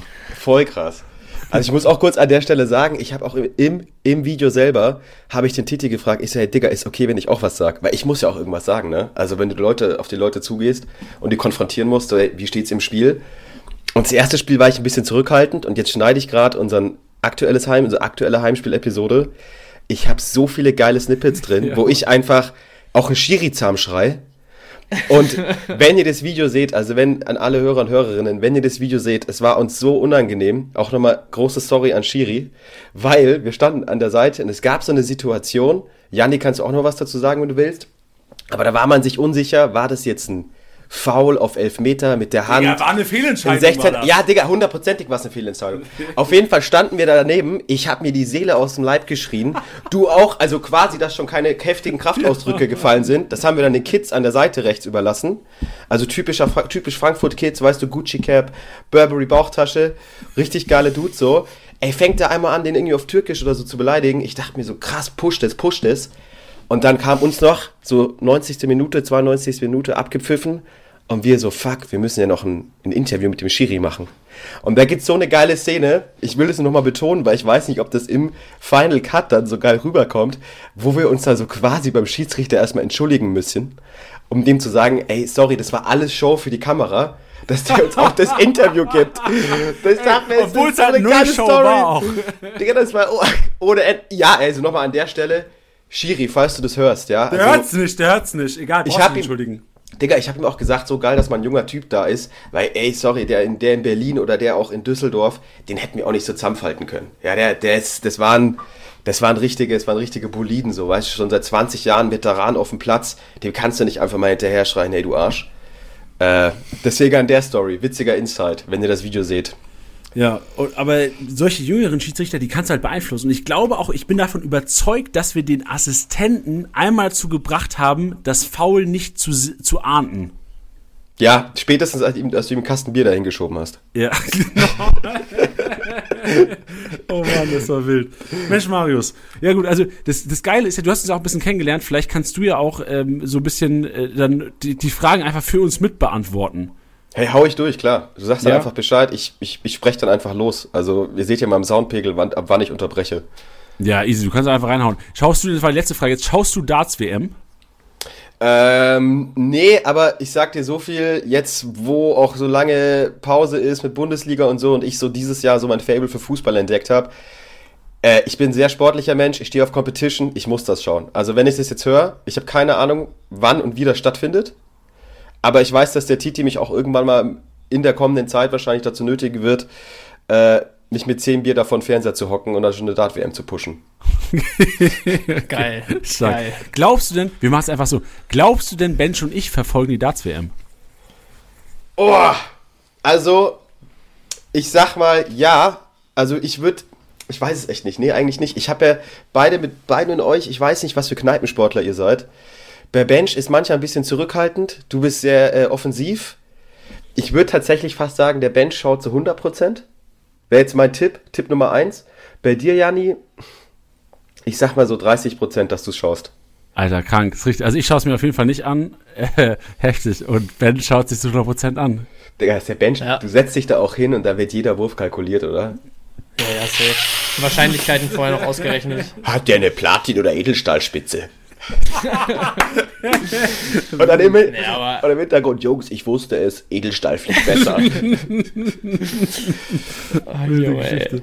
Gut, da gibt's eine Frage von Lars und da, das, das können vielleicht ein bisschen ausarten, aber wir machen es einfach so, Marius muss es erzählen für uns, dann wird sich ausarten. Lars fragt nämlich, wie war euer Weg zu Kickbase? So, wie seid ihr zu Kickbase gekommen? Und Marius, wenn du es nicht weißt, reimst dir einfach zusammen. Wie ihr zwei zu Kickbase gekommen seid. Genau. Oh, also ich sag mal, frei aus dem Bauch raus, ich weiß es wirklich nicht. Ich weiß es wirklich nicht. Ich kenne ja nur einen Tilo, also Titi, seit der Schulzeit. Mm, Mit Anatol und Kobe und so habe ich auch mal gearbeitet, vor fünf Jahren als Werkstudent. Und dann hatte ich mal die Situation, euch beiden zu begegnen und ihr wart plötzlich da. Und ich habe auch, muss ich so echt kurz sagen, ich habe letzte Woche auch erst rausgefunden in Berlin, dass der Bench mit Vornamen Jan heißt. Ich hoffe, ich droppe, ich, ich hoffe, es ist keine private Information. Aber mir hat letzte Woche in Berlin einfach jemand geschrieben mit dem Namen Jan. Wir treffen uns in Berlin. Und ich so, wer ist denn das jetzt? ähm, zusammengereimt würde ich sagen, Janni, auf jeden Fall, du hast als Werkstudent irgendwie angefangen. Weil dein Herz brennt ja für Fußball und Sportentertainment. Du hast auch mal Baseball gespielt, gell? Ist richtig, ja. Stark. Äh, Bench, Also ist richtig, ist richtig. Ich habe hab früher Baseball gespielt, bin als, hab's als, hab als Werkstudent angefangen und jetzt äh, Workaholic. Und dann hast du den den Ball durch die Scheibe geschmissen und gesagt, hey, ich kann es nicht zahlen aus meiner eigenen Tasche, ich arbeite, ich arbeite Shit, euch das ab. Ich, ich muss jetzt, ich muss jetzt hier arbeiten, genau, richtig. Stark. Äh, Bench, Bench sicher übers Studium. Irgendwie auch Studium fertig gemacht, dann gemerkt, ey, weil das muss man ehrlich sagen, ich meine, kurz an der Stelle, Kickbase Insight, ihr lebt das wirklich. Also bei euch ist niemand, der oder die keinen Bock drauf haben. Also du gehst da rein, alle haben irgendwie Bock auf Sport, alle haben Bock auf Fußball, alle haben Bock auf diesen Verein bei euch. Also das muss man schon ehrlich sagen. Deswegen glaube ich, Bench bei dir auch nach dem Studium irgendwie sich überlegt, was mache ich jetzt? Und dann wahrscheinlich einfach, du zockst gern Kickbase, stehst auf Fußball. Haben wir auch alle letzten zwei Videos gesehen. Du beschreibst die Spiele so toll, so romantisch. Gerade Thilo und du, wie so zwei alte Herren, die da am Spielfeld dran stehen, denen man auch mal kurz sagen muss, hey, pff, Jungs, ihr müsst ein Video drehen. Ja, aber hier, das ist so toll gewesen, wie ihr es gemacht habt. Deswegen glaube ich, dass du dich einfach initiativ beworben hast. Mm, ja, Tatsache. Also Studium stimmt, Sportwissenschaften habe ich studiert, bin jetzt im Moment noch im Master davon, habe mich dann einfach auf eine offene Stelle beworben, dieses Jahr sogar erst im Februar und genauso ist es gelaufen. Wahnsinn. Digga, Dafür- schau. dafür- dafür Was für eine Menschenkenntnis. Das ist, wenn du Videos machst und du siehst die Leute, du siehst, du kannst denen aus dem Gesicht lesen, was deren Story ist. Boah, ey, was ein richtig. Ich bin gespannt auf die nächste, nächste Frage kommt von Jakob. Jakob fragt, die, also du hast so eine These aufgestellt, Safe Kartoffelsalat und Würstchen zu Heiligabend? Fragezeichen. Also die Frage ist, Marius, glaubst du, und du kannst sie auch gerne von dir selbst beantworten, was gibt's bei dir zu Heiligabend? Ist es Safe Kartoffelsalat und Würstchen wie ist es bei Bench und mir? Ich muss kurz was vorwegnehmen. Ich habe das letztes Jahr nämlich erst rausgefunden, dass 60% der Deutschen zu Weihnachten äh, wirklich Kraut und Würstel essen. Also Würstel mit Kartoffelsalat oder sowas. Und ich dachte, das wäre ein Joke. Ähm, ich wusste nicht, dass ich, ich wusste nicht, dass das bare Sache ist, ja. Also ähm, bei euch beiden jetzt, also wie ihr euch gestern da auch diese Würstel reingepfeffert habt. Digga, weißt du, wer, weißt, du, wer, der, weißt du, wer der Einzige war, der zwei Würstchen bestellt hat? Du. Du! Ja, hey Jungs, also ne, sechs Stunden, nee, drei Stunden Zugfahrt, nichts gegessen, nur gepennt. Du brauchst auch die Energie auf dem Platz. Ähm, ja, Janni, würde ich sagen, aus dem Bauch raus, du isst an Weihnachten dann schon mal, ich denke mal aus Komfort, Bequemlichkeit, Würstel mit Kartoffelsalat. Bench, würde ich sagen, nein, Bench, du bist für mich so Kandidat ganz. Also, äh, um es vorwegzunehmen, bei Janni hättest du es besser wissen können. Warum? Hä, Wer war denn der Einzige, der sich gestern keine Wurst bestellt hat, zum Beispiel? Ja, vielleicht, weil er sich für Weihnachten den Hunger aufhebt. Vielleicht sagt er einfach so, ich esse das ganze Jahr über keine Würstel, sonst ist die Oma sauer. Ja, Janni, Janni tatsächlich Veganer. Ach, Deswegen, Ey, da kommen hey, keine Würstel auf den Tisch. doch, es gibt doch vegane vegane, Würstchen Würstel. auch. Ja, vegane Würstel auch. Aber isst du, isst du vegane Würstchen dann zu Weihnachten? Ähm, ist einmal passiert. Also vor zwei Echt? Jahren, meine Oma und Opa sind Verfechter von Kartoffelsalat und Würstchen und wenn es das nicht gibt, ist scheiß Weihnachten. Deswegen gab es vor Hab zwei ich's nicht gesagt? Ja, genau. ja, und es wird auch tatsächlich dieses Jahr wieder Kartoffelsalat und Würstchen geben, weil meine Oma und Opa letztes Jahr da bei meiner Tante waren und dieses Jahr sind sie wieder bei uns und natürlich gibt's dann Kartoffelsalat und Würstchen. Digga, ich habe sogar die Oma angesprochen. Ja, heftig, sehr gut. Aber ja, sehr gut. Und, äh, halt vegan. Es gibt dann ähm, vom, vom Tierwürstchen und dann auch vegane Alternativen für mich und meinen Bruder. Geil. Stark, Marius. Ja, bei mir, also bei mir ist echt gefühlt jedes Jahr anders. Also ich bin jetzt nicht irgendwie Team Ganz oder keine Ahnung was, aber ähm, ich war jetzt die letzten zwei Weihnachten tatsächlich. Oh nee, ich würde was vorwegnehmen, wenn ich jetzt weiter erzähle. Deswegen, also bei mir ist eigentlich jedes Jahr was anderes von mal irgendwie auch so Geschichten wie Fondue und sowas über. Es gab auch schon eine Gans äh, bis hin zu, ich glaube, dieses Jahr sind jetzt irgendwie Kohlrouladen angedacht. Also Boah, auch geil. da gibt's nichts äh, Festes.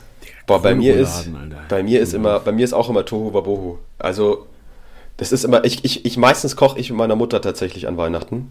Geil. Und wir kochen dann immer zusammen und ich, ich mache das dann auch immer kurz weg, zwei Tage davor, denken wir uns da was aus. Und dann gibt's ja auch immer spontan immer unterschiedlich was zu essen. Es gab auch schon mal, es gab auch schon mal die Idee, Gyoza zu machen an Weihnachten. Junge. So weit geht das teilweise, ja. Glaubt ihr, es gibt Menschen, die an Weihnachten Maggis essen? Oder Burger Es- King? Hundertprozentig. Der, der einzige, den ich mir hätte vorstellen können, bei dem das Tradition ist, bei Burger King an Weihnachten einzukehren, wärst du gewesen. Aber nur wegen dem Vegan Whopper. Alter, das ist auch, der ist. Killer. Mama kennt, Mama kennt bei mir zu Burger King gegangen. Ich will vegan Whopper. ja. Ja, Jakob, tolle Frage. Ja, da- danke für, wirklich, wilde Frage. David fragt dann, und dafür bin ich Ihnen sehr dankbar, Marius, weil wir haben hier seit drei Jahren. Du hast ja Elisa auch gestern. Elisa war gestern übrigens auf dem, äh, auf dem Spiel auch gewesen mit uns in Frankfurt. Also die war ähm, zu Gast da. Treue Podcast-Hörer kennen sie noch. Die hat ja auch mal, glaube ich, ein ganzes Jahr oder eineinhalb Jahre bei uns gearbeitet. Und als wir diese Podcast-Art mit Elisa damals noch gemacht haben, haben ganz viele Kickbase-Manager gefragt, ob Elisa Single ist. Und letztes Jahr war es so, dass, glaube ich, Titi und ich uns aufgeregt haben, wie es sein kann, dass Elisa andauernd gefragt wird, dass die, ob die Single Ich ist. finde das echt assi. Und ja, genau. Ja, wir, wir auch. Und wir wurden nie gefragt. Nie Sorry, gab's aber das ist Frage. einfach, das ist einfach sexualisierend. Ich finde das richtig scheiße. Ja, ich fand's Also auch wer das scheiße. gefragt hat, ich bin jetzt kein offizieller Teil, deswegen, ich bin auch, ich weiß nicht, wie oft ich vorkomme. Wer das gesagt hat, echt mal über nachdenken, was für Frauenbilder man hat. Äh, auf ganz dem Handy. ehrlich. Was ein Frau, für Frauenbilder auf dem Handy hat. nee, was für ein Frauenbild allgemein man hat. Dann. So, okay. Jani, bist du Single? Ja, Das wirst du gleich beantworten. Also David fragt, danke dir, David, wir lieben dich dafür. David hat geschrieben, seid ihr Single? Und Marius kann beantworten, ob wir Single sind. Ich kann zu 100% beantworten, ob ihr beide Single seid. Ich sag äh, nein. Jani, du bist nicht Single. Du hast mir letztes Jahr geschrieben, dass du mit deiner Freundin in den Urlaub fährst. Und dann gab es einmal äh, das Ding mit deiner Überraschung, mit der Überraschung am Jahrestag. Bench, bei dir weiß ich auch, dass du nicht Single bist. Äh, dass du nee, du bist nicht Single, du bist auch in der Beziehung. Stark. Du bist- wohnst bist mit deiner du? Angetrauten in Bielefeld. Bielefeld. Ey, Tatsache. wie, wer, liebe Hörer, hört euch Summer Jam Bielefeld an. Das ist ein Killer Song. Ben Ich sag noch einmal, ich sag mal kurz vom Bench Bielefeld, wie ich Bielefeld sagen würde. Ganz laut ins Mikro. Bielefeld. Hä, was war Geil, daran Junge. anders? So ein bisschen geflüstert habe ich jetzt natürlich. Du musst sagen, Bielefeld. Das ist so wie Summer Jam sagt. Bielefeld. Bielefeld, Bruder. Ja. Und du, du bist auch vergeben, ne? Ja, ich bin auch vergeben. Ja. Also, Sorry, David. aber gut, dass der David mal das anspricht. Ja. Auch richtig enttäuschend jetzt für alle. Für David richtig enttäuschender Podcast heute. Ja gut, ich meine, Bilder, Bilder gibt's von mir Gott sei Dank keine bei Kickbase Online. Von daher kann der sich nur mal im Schnitt ergötzen.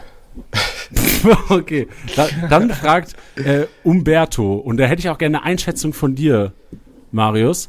Das schlimmste Benehmen auf der Kickbase Weihnachtsfeier. Von welchem Mitarbeiter, für diejenigen, die du kennst, glaubst du, benimmt sich am schlimmsten auf der Weihnachtsfeier? Muss ja nicht wegen Alkohol sein. Am schlimmsten benehmen. Ja. Boah, ich sag ehrlich aus dem Bauch raus, ähm, da musste halt, da, da, ich glaube, da hat jeder auch eine andere Schmerzgrenze. Ähm, ich weiß, dass der Tilo, äh, Titi öfter mal die Hosenpflicht gerne aufhebt. ich denke, das wäre jetzt, äh, weiß ich gar nicht, ob das irgendjemand von euch als schlimm bezeichnen würde. Ich würde bei aus, ausgeschlossenen Minusgraden würde ich auch mitmachen. Ähm, aber das schlimmste Benehmen, boah, ich glaube du, Janni. Ich glaub du, ich glaub du, wenn da mal irgendwie ein Bier zu viel drin ist im Tank, dann wird aus dem, aus dem Moderator, der am Spielfeldrand steht und die Leute auch mal richtig schön losbefeuert und Vollgas gibt. Ich glaube, da kommen schon mal ein paar witzige Sätze raus und ein paar komische Aktionen, auch aufgrund von deiner Größe. Das ist halt, ja, stell mal jetzt der Bench todesdicht irgendwie an der Ecke und fällt gegen so einen Tisch. Ey, der, der prellt sich's Bein. Wenn du mit deinen 2 Metern und 95 Kilo Kampfgewicht in so einen Smart reinfällst, boah, weiß ich nicht. Das So auf ein bisschen zu viel Bier. Ja, das ist so wie bei, so man, äh, manche sagen ja auch so, bei dicken Menschen ist alles witzig. Vielleicht ist ja auch so bei großen und schweren Menschen alles witzig. Die Extreme sind es. Die Extreme Ja. sind es, glaube ich. Ja, also boah, am schlimmsten Aufwand. Ich glaube, bei euch geht es gar kein Schlimm. Ich glaube auch, da ist gar nicht so die. Ihr habt nicht so ein. Ihr seid alle ein tolles Team. Ihr seid cool miteinander. Ich glaube, da verzeiht man sich dann auch mal. Ja, vor allem, was ist schlimm auch? Also ist schlimm, rumzuschreien und auf einmal keine Hose mehr anzuhaben? Oder ist schlimm, zum Chef zu gehen und zu sagen, Digga, du kriegst mir das ganze Jahr schon sowas von auf den Sack. Ich sag Was dir ist ehrlich, schlimm? Ich glaube, ich glaube, zweiteres wäre normalerweise schlimmer. Aber da kenne ich auch den Anatol zu gut, der würde, der wird das auch, der, der fände das im ersten Moment witzig. Du müsstest das Ja, ihm schon eine halbe, 30 Minuten und dann noch eine Voicemail hinterher schicken, damit du wirklich dem bei Sinnen erklärst, dass er nicht so ein cooler Dude ist. Ja, das stimmt. Das stimmt echt. Okay. Aber äh, Janni, du bist der Einzige hier, der, glaube ich, Kickbase Weihnachtsfeiern bisher schon miterlebt hat. Deswegen äh, versuch doch mal aufzulösen. Ja, Bist du, also. bist du der sch schlimme Finger? Nee, also ich, ich glaube, ich bin der Motivierende. Also ich motiviere immer und ich, ich glaube nicht, dass das schlimm ist. Also das Einzige, was dann vielleicht schlimm ist, dass Leute mehr trinken wegen meiner Motivation. Aber sowas, ich glaube, wenn jemand sich drei Stunden Kickbase Weihnachtsfeier angucken würde und sagen müsste so, wen würde ich jetzt von den Teilnehmern am wenigsten meine Tochter heiraten lassen, dann gewinnt Titi. Nee. Kann gut, das, Doch. das kann sein, aber, aber warte mal, Jan, ich will, ich will dir eine Sache noch vor Augen führen. Mhm. Wir gehen jetzt davon aus, dass dieser, dieser Mensch sich nicht nur die Bilder drei Stunden anguckt, sondern auch alles hört, was geredet wird. Und dann möchte ich dich daran erinnern, weil ich habe gerade lange überlegt, ob Boah, ich irgendeinen shit, Anhaltspunkt ja, habe. Ich möchte dich daran erinnern, als wir in München nachts in der Bar saßen, ähm, falls die Leute das, das hier hören, war da unter anderem Jan Niklas, unser Kollege, auch dabei. Titi war nicht mehr dabei an dem Abend. Darf man fragen, Tilo welche war Bar? dabei. Ich weiß nicht mehr, wo es war, ehrlich gesagt. Ich kann es Okay. dir nicht sagen, wie, wie sie hieß. Unauthentisch. Hätte dazu Ähm, beigetragen. Stimmt Und nicht, die Janni- Geschichte. Stimmt nicht. Äh, weißt du noch, was du da für Fragen in die Runde gestellt hast? Hör auf, ey. Also das. Also ich als Externer, ich als Externer würde jetzt ganz gerne mal so eine dieser prekären Fragen hören. Boah. Ich glaube, Janni, das ist äh, Cliffhanger Das- für zweite Folge nächste Woche. Boah, ja, geil, Boah. geil. Aber es geht so in die Richtung, so, würdest du lieber. Nee, ich, hab- ich wollte gerade sagen, das ist das Schlimmste. Wenn es da Ja. einmal anfängt. Ja, ja, genau. Das der- würdest du lieber und also, ich finde es ein sehr entertaining Spiel, weil so lernst du Menschen auch krass gut kennen. Es, es ist entertaining, aber die Richtung, in die, die Janni da, äh, Janni da eingeschlagen hat, die war schon. Also, äh, an dem Abend habe ich Janni nochmal anders kennengelernt. Das Ding ist, bei dem würdest du lieber, ich finde, da gibt es so verschiedene Thresholds. Und da gibt es auch so ein paar Grenzen. Und ich finde, eine Grenze ist dann, wenn es so Richtung Familie und sowas geht. Ja, das machen wir, das machen wir natürlich nicht. Digga, also das ist. Ich habe auch schon in meinen jungen Jahren, ja, äh, würdest du lieber, also das, das kann, es mit bei manchen Leuten kann das schon ausarten. Also es kann schon Züge annehmen, da, da will man, sich- will man sich die Worte lieber aus seinem Vokabular, Vokabular streichen. Ja, das stimmt so. Also es hat, ich glaube, es ging ganz easy los, so, ey, würdest du lieber einen Liter Cola exen oder zwei Liter Wasser? Es ging nicht so easy los. Ja, ich meine so allgemein, so die Spielerei, dieses Spiel ging irgendwann mal so los. Ja, da- das kann sein, daran kann ich mich nicht mehr erinnern. Und irgendwann ist, ja, also, ich sag, viele Leute werden wahrscheinlich schon Sachen im Kopf haben. Mir fällt es so ein wie, würdest du lieber, finde ich auch krass, würdest du lieber nichts hören oder nichts sagen können? Boah, ist schwer. Beides disqualifiziert sich, disqualifiziert sich, also wenn du beides hast, ne? Boah, Beides ist schwer, ne? Aber also Ich- entweder hörst du nichts und dann ist, glaube ich, Reden auch schwer. Oder du kannst nichts sagen, aber dann ist Hören wenigstens gut. Oder ich, glaube, du kannst nicht gut reden, wenn du nichts hörst. Boah, also ich glaube, Hören ist so ein elementarer Bestandteil von dem, was du eigentlich alltäglich machst. Und ich glaube, das ist richtig, richtig schwer damit umzugehen, wenn du, also wenn du auf einmal nicht mehr hören kannst, das ist ja das ganze Leben spielt sich so. Für mich, also für mich zumindest, wenn ich höre, ist es wirklich so ein, so ein Gefühl, das sich ausdrückt. Ne? Hören ist auch so ein bisschen mit Menschen und das ist ja auch das, was dich als Mensch irgendwie ausmacht, was so eine Wärme ausstrahlt. Das ist, glaube ich, ganz schwer äh, im ersten Schritt das erstmal zu ersetzen. Also um die Frage erstmal zu beantworten.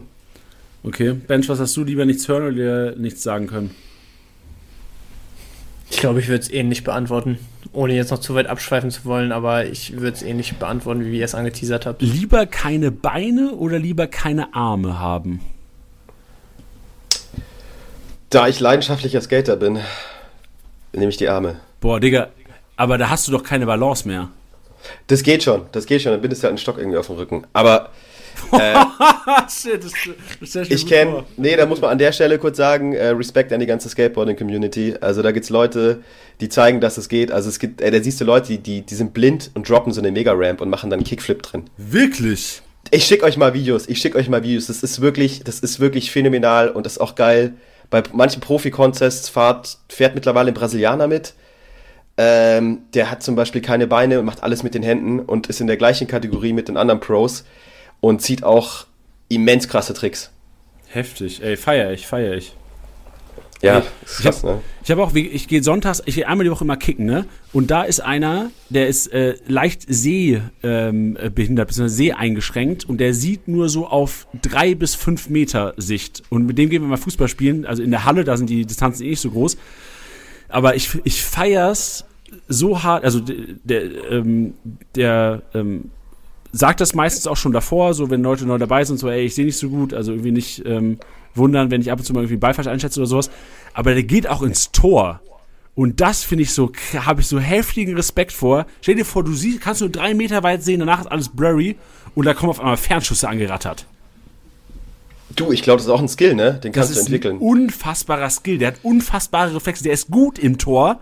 Aber wenn du es normal hörst, so, Digga, geh doch nicht in die Kiste, wenn du nicht sehen kannst, würde jeder Normale sagen wahrscheinlich. Aber wenn du das siehst, sagst du, Digga, krank Respekt. Diese, das ist diese echt Respekt. Ja, wirklich. Also ich, ich feier's hart, wenn Leute Steine in den Weg bekommen, trotzdem ihr Ding durchzuziehen, wirklich.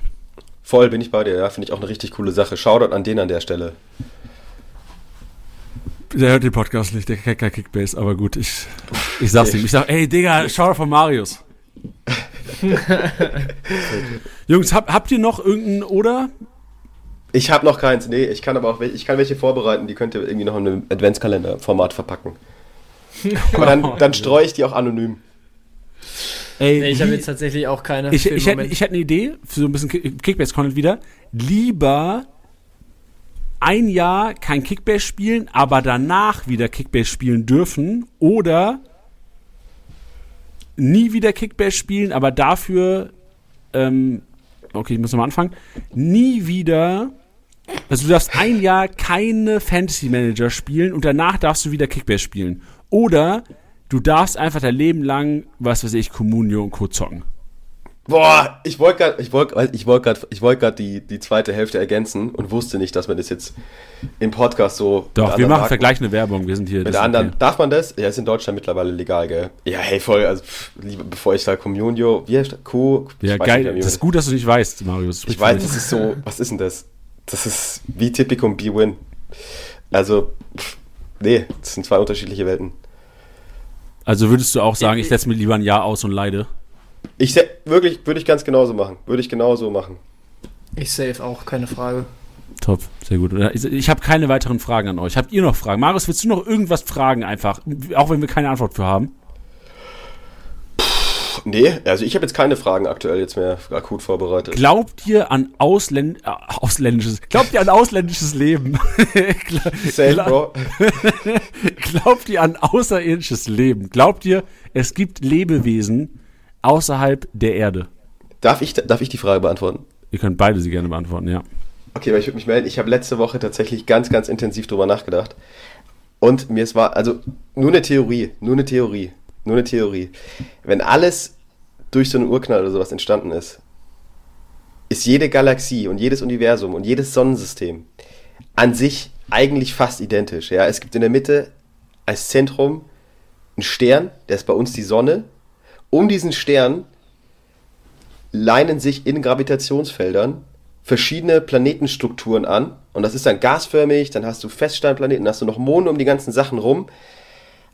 Und dann gibt es einen Planeten, der ist nicht wie die Erde gebaut und bla bla, sondern der ist wie die Erde im gleichen Abstand zur Sonne, dass der halt irgendwie Tag- und Nachtzyklen hat, dass da Wasser auch wirklich in flüssiger und fester verschiedenen Formen existieren kann. Ich meine, nehmen jetzt mal irgendwie Mars, da ist ja gar kein Wasser, alles ausgetrocknet. Irgendwo ist Gas, einfach nur alles gasförmig vorhanden, das andere ist zu heiß. Und da glaube ich, dass es, wenn es so einen identischen Planeten gibt, dann ist er in irgendeiner Galaxie, in irgendeinem Universum, ist er auch irgendeine Art von Humanoid unterwegs oder irgendeine Art von, von weiterentwickelten Lebewesen. Weil es halt, die Wahrscheinlichkeit ist zu gering, dass das sich auf so einem Planeten da nichts ausbreitet. Weil alles ist ja irgendwie, kommt aus einem Guss. Und dass dann ein Planet, der aus, auserkoren wurde, glaube ich nicht. Sondern es wird sich ganz zufällig, glaube ich, entwickelt. Aber hängt damit zusammen, wie weit das Ding von dem Stern entfernt ist. Starker Sonst wird es zu heiß oder zu kalt. Deswegen glaube ich, dass es auch menschenähnliche Wesen dann gibt. Also ich, ich kann, glaube ich, genau gar keinen Mehrwert mehr zu der Aussage jetzt liefern. Meine Antwort wäre einfach nur gewesen, dass ich nicht glaube, dass in so vielen Sonnensystemen, die es gibt und all, allem möglichen drum und dran, äh, nur uns als als so eine solche Spezies gibt. Und deswegen hätte ich auch Ja gesagt. Das wäre sehr arrogant für uns als Menschen zu sagen, ja, dass, dass es nur uns gibt. Als einzige, ja. wie nennt man das, intelligente Lebewesen? Selbst, selbst Selbst, doch, der Mensch ist ein selbstbewusstes Lebewesen, ja. Ja. Würde ich jetzt sagen. Also ich bin, ich bin auch überzeugt davon, dass es noch Leben außerhalb der Erde gibt. Will ich auch, also es wäre krass, es wäre krasser Zufall, wenn es nicht wäre, bei der Masse, die da draußen ist. Na, es gibt dir völlig recht. Ich bin aber davon überzeugt, dass es kein intelligenteres Wesen gibt, als es nicht überzeugt. Ich glaube, dass es kein intelligenteres Wesen gibt als die Menschen, weil es gab, es sind so viele kranke Zufälle passiert, dass wir in der Lage sind, das zu machen, was wir in der Lage sind zu machen inzwischen. Und ich, ich glaube, weil es gibt, ja, es gibt ja so viele Lebewesen auf der Erde und was ist, was waren die Chancen, dass es einfach einen Menschen gibt? Ey, mal kurz an der Stelle, ich glaube, der Mensch ist gar nicht so intelligent, wie alle immer tun. Also der Mensch ist das einzige Lebewesen, das sein komplettes Ökosystem einfach selber, sorry, fickt. Ja, ja, du, an das ist dumm. Stelle, Ja, ja, das ist dumm. Aber ich meine trotzdem, da hingekommen zu sein und die, diese Kommunikationsfähigkeit zu entwickeln, so viele Dinge machen zu können, das ist schon außergewöhnlich. Das ist auf jeden Fall außergewöhnlich, ja. Also Und ich, denke denke recht, klar, stellen wir jetzt halt dumme Sachen an, aber das ist falscher Podcast dafür. Da müssen wir Peter Podcast. Also ich glaube, die einzige intelligente Schöpfung des Menschen ist halt Kickbase. Kickbase, Bundesliga-Manager live. Ich bin überzeugt, dass es keinen geileren Kick, dass es kein geileres Kickbase gibt im Universum. Das glaube ich auch. Das glaube ich zu 100 Prozent. Das glaube ich zu 100 Prozent. Es kann, das gibt's nicht. Gibt's nicht. Ey, wie kacke wär's, wenn auf einmal so in einem Jahr landen Aliens, die halt einfach Die- so geilere Menschen sind und dann zeigen die so, ey, wir spielen diese App und dann haben die einfach eine kranke Kickbase-Version, wie wir von Träumen, so wie, wie wir vielleicht so in 100 Jahren aussehen. Ich sag dir eins, wenn jetzt so ein Alien zu mir kommen würde, würde hier bei mir auf dem Balkon landen und würde würd ein Handy rausholen und sagen, hey, gibt's bei euch auch so eine Fußballmanager-App und zieht dann Comunio raus. ich würde ich würd dieses Alien persönlich zu seinem Raumschiff begleiten, wieder zurückschicken, da wo es herkommt und sagen, kommt mal bitte in 20 Jahren wieder, wenn ihr euch weiterentwickelt habt. Eindeutig, würde ich sagen, Gibt raus. Gibt Ich es ein besseres Podcast-Ende als diesen Satz gerade von Marius? I doubt it. Wirklich nicht. Und mehr gibt's dazu auch gar nicht zu sagen. Aber auch geile User-Fragen. Echt, Leute, ihr habt echt auch eine gute Community, muss Ja, man sagen. ich gucke gerade noch mal rein, ob irgendwas krass noch. Also wir werden auf jeden Fall, also ich habe mir viele Fragen auch aufgehoben, wenn ihr jetzt sagt, oh, mein, warum ist meine Frage nicht reingekommen, für T- Titi nächste Woche und auch für Anatol und Johannes, unsere CEOs, die werden im Jahresrückblick-Podcast zu Gast sein. Da habe ich mir Oh. viele Fragen schon. Ja, willst du auch eine Frage stellen, Marius? Du, ich, ah, ja, ich, ich, ich, ich, auf jeden Fall. Ich habe da so einige Fragen. Ich habe da so einige Fragen, ja. Es war einiges, einiges im Unbekannten jetzt, was da, was da noch abgeht. Ja. Sehr gut. Geile Typen, würde mich auch echt interessieren. Also beide auch äh, richtig witzig unterwegs und finde ich machen tolle Sachen. Und gerade so ein Anatol, ey Leute, schaltet da ein, ist auch so ein smarter Dude, von dem kann man so viel lernen. Ich weiß nur mal, wir waren mal skaten, auf einmal, also ja, ich kann nicht skaten, packt der einen Switch Heel Flip auf dem Manual Pad aus, ah ja, geht doch wieder und geht nach Hause. ey, haut den echt, also Spektrum, der Typ kann auch unglaublich gut Gitarre spielen. Ey, Kann man auch musikalische Sch- Fragen stellen. Für mich ist Anatol einer, wenn Anatol im Kopf hat, dass er irgendwas erlernt, er lernt es einfach so, als würde er schon sein ganzes Leben lang machen. So, der hat sich irgendwann gedacht, so daheim so, boah, Digga, Alter, Bulli wieder langweilig heute, Kickbase scheiß irgendwie rein, mein Team, boah, ich lerne mal Gitarre kurz. Und dann lernt er einfach in zwei Wochen, gefühlt schläft er nicht, lernt einfach Gitarre spielen und kann dann die Gitarre spielen zwei Wochen später. Und wahrscheinlich genauso mit dem Skaten. Der war irgendwie drei, vier Mal skaten in der Kindheit. Dann hat er irgendwie, hat irgendjemand gesagt, haha, Anatol, du kannst nicht skaten. Dann hat der, der neunjährige Anatol gesagt, Martin, Ruhe. Drei Wochen später hat er einen Stopp. fucking, hat er einen Olli über den Martin gemacht. Du, ich glaube, ja, safe, safe, so einer ist der. Also ich fand auch einmal, ich habe einmal, muss ich kurz auch erzählen, ich hatte mein richtiges freiberufliches Debüt, hatte ich bei euch auch. Das ist jetzt auch knapp drei Jahre her, deswegen kann man es jetzt mal erzählen. Und da kam der Anatol zu mir und meinte so, er kannst du uns ein paar GIFs bauen und irgendwie so eine coole App-Animation und das und das. Äh, ja, jetzt kann ich's. Zu dem Zeitpunkt musste ich es mir dann auch selbst beibringen. Äh, fairerweise habe ich auch länger dafür gebraucht, war auch super verständnisvoll, der Anatol. Ey, und dann sitze ich bei denen im Büro, also bei euch im Office in München, und mache irgendwas mit Photoshop. Kommt der Anatol und meint, so kannst du das so machen. Also ir- irgendwas wollte der verschieben. Und ich so, Bro, gib mir eine Stunde, keine Ahnung, wie das geht. Also eine Stunde. Schiebt mich auf dem Bürostuhl zärtlich zur Seite, geht an die Tastatur, macht wirklich zack, zack, zack, zack, zack, dreimal, haut in die Tastatur, auf einmal ist das Ding fertig. Nur über Kürzel, der bewegt nicht mal die Maus. Und da wusste ich so, okay, okay, ich brauche hier dreimal so lang. Das muss doppelt so gut werden, wie es, was es jetzt ist. Also auch an der Stelle, es ist crazy, der Typ. Crazy. Wie er das macht, weiß ich nicht. Aber kann man sich eine Scheibe davon abschneiden, finde ich. Ja. Schneidet euch eine Scheibe ab, die ihr in den Podcast reinhört. Ich werde auf jeden Fall einige Fragen stellen. Ich werde mal fragen, warum er so gut Sachen machen kann, wo man nicht denkt, die du gut machen der kannst. Der soll mal Energiekrise lösen. Wasserkrise, sowas. Okay. Der soll mal zu Elon Musk nach Hause fahren und ihm eine Ansage pressen. Okay, das, das, das machen wir. Ich sag's ihm, wenn er Zeit hat, vielleicht macht das ja echt. In diesem Sinne, Bench, vielen Dank. Das war geil. Marius, vielen Dank. Das war auch geil. Ja, Jungs, ihr seht, wir hören uns heute sowieso nochmal. Ihr kriegt das Ding von mir zugeschickt und dann. Dann gibt es morgen getan. den großen Release des Vlogs. Wird der, welcher Vlog, letzte Frage, und danach mache ich hier Stop Recording und da wird das Auto rangehauen. Welche, welches Vlog ist das geilste im finalen Produkt? So Düsseldorf, Boah. Berlin oder Frankfurt? Ich würde ehrlich sagen, ich würde ehrlich sagen, das hat für mich schon auch einen sentimentalen Wert, alle drei Videos das erste Video ist einfach das erste. Das ist immer so ein, so ein Baby-Ding. Ne? Das ist immer so, was machen wir jetzt? Das zweite war einfach auch geil von den Leuten her und insgesamt. Berlin immer, immer inter interessante Menschen, finde ich. Äh, und das dritte jetzt, wo ich gerade am Schneiden bin, auch super offene Leute, auch wie beim ersten schon und insgesamt, den kann ich schwer sagen, aber boah, ich Boah, ist ganz schwer. Ich würde aber fast sagen, der, an dem ich jetzt gerade sitze. Sonst nehmt ihr mir, sonst nehme ich mir selber, der, nehme ich mir selber den Druck. Uh, sexy. Also, wenn du eins zum Filmpreis nach Cannes schicken müsstest, würdest du den dritten Vlog nehmen, der morgen rauskommt? Oh, ja, wahrscheinlich, aber es liegt nur an der Tatsache, dass wir diesen Shiri einmal so, also nochmal an der Stelle. Das ist eine geile Story Shiri. einfach, ist eine geile Story. Story ist geil, äh, ja, ist einfach, und Schnee ist auch, ich finde Schnee ist ein krasses, krasses Visual. Also das hat schon irgendwie rausgerissen. Das macht schon ein bisschen einmalig tatsächlich an der ja, Stelle. Ey, und mein Fallrückzieher am Ende war auch richtig geil. Der Fallrückzieher war gestört, aber ich weiß nicht, ob ich den rausschneiden muss, sonst, sonst ahmen dich da Leute nach und dann verletzt sich noch jemand. So ein, so ein Signature-Move. we'll see. Leute, wieder vielen, vielen Dank für die Podcast-Aufnahme, hat richtig Bock gemacht und äh, wir hören uns die nächsten Tage, Wochen. Weihnachtsfeier wird lit. Peace, ich sag auch danke. Danke auch an euch Jungs. Danke an ganz Kickbase und Peace out. Ja, ah, letzte, falls wir nächste Woche Montag keinen Podcast machen können, wir haben Freitagabend Weihnachtsfeier. Wer weiß, was passiert. Das war's mal wieder mit Spieltastiger Besieger, der Kickbase Podcast. Wenn es euch gefallen hat, bewertet den Podcast gerne auf Spotify, Apple Podcasts und Co.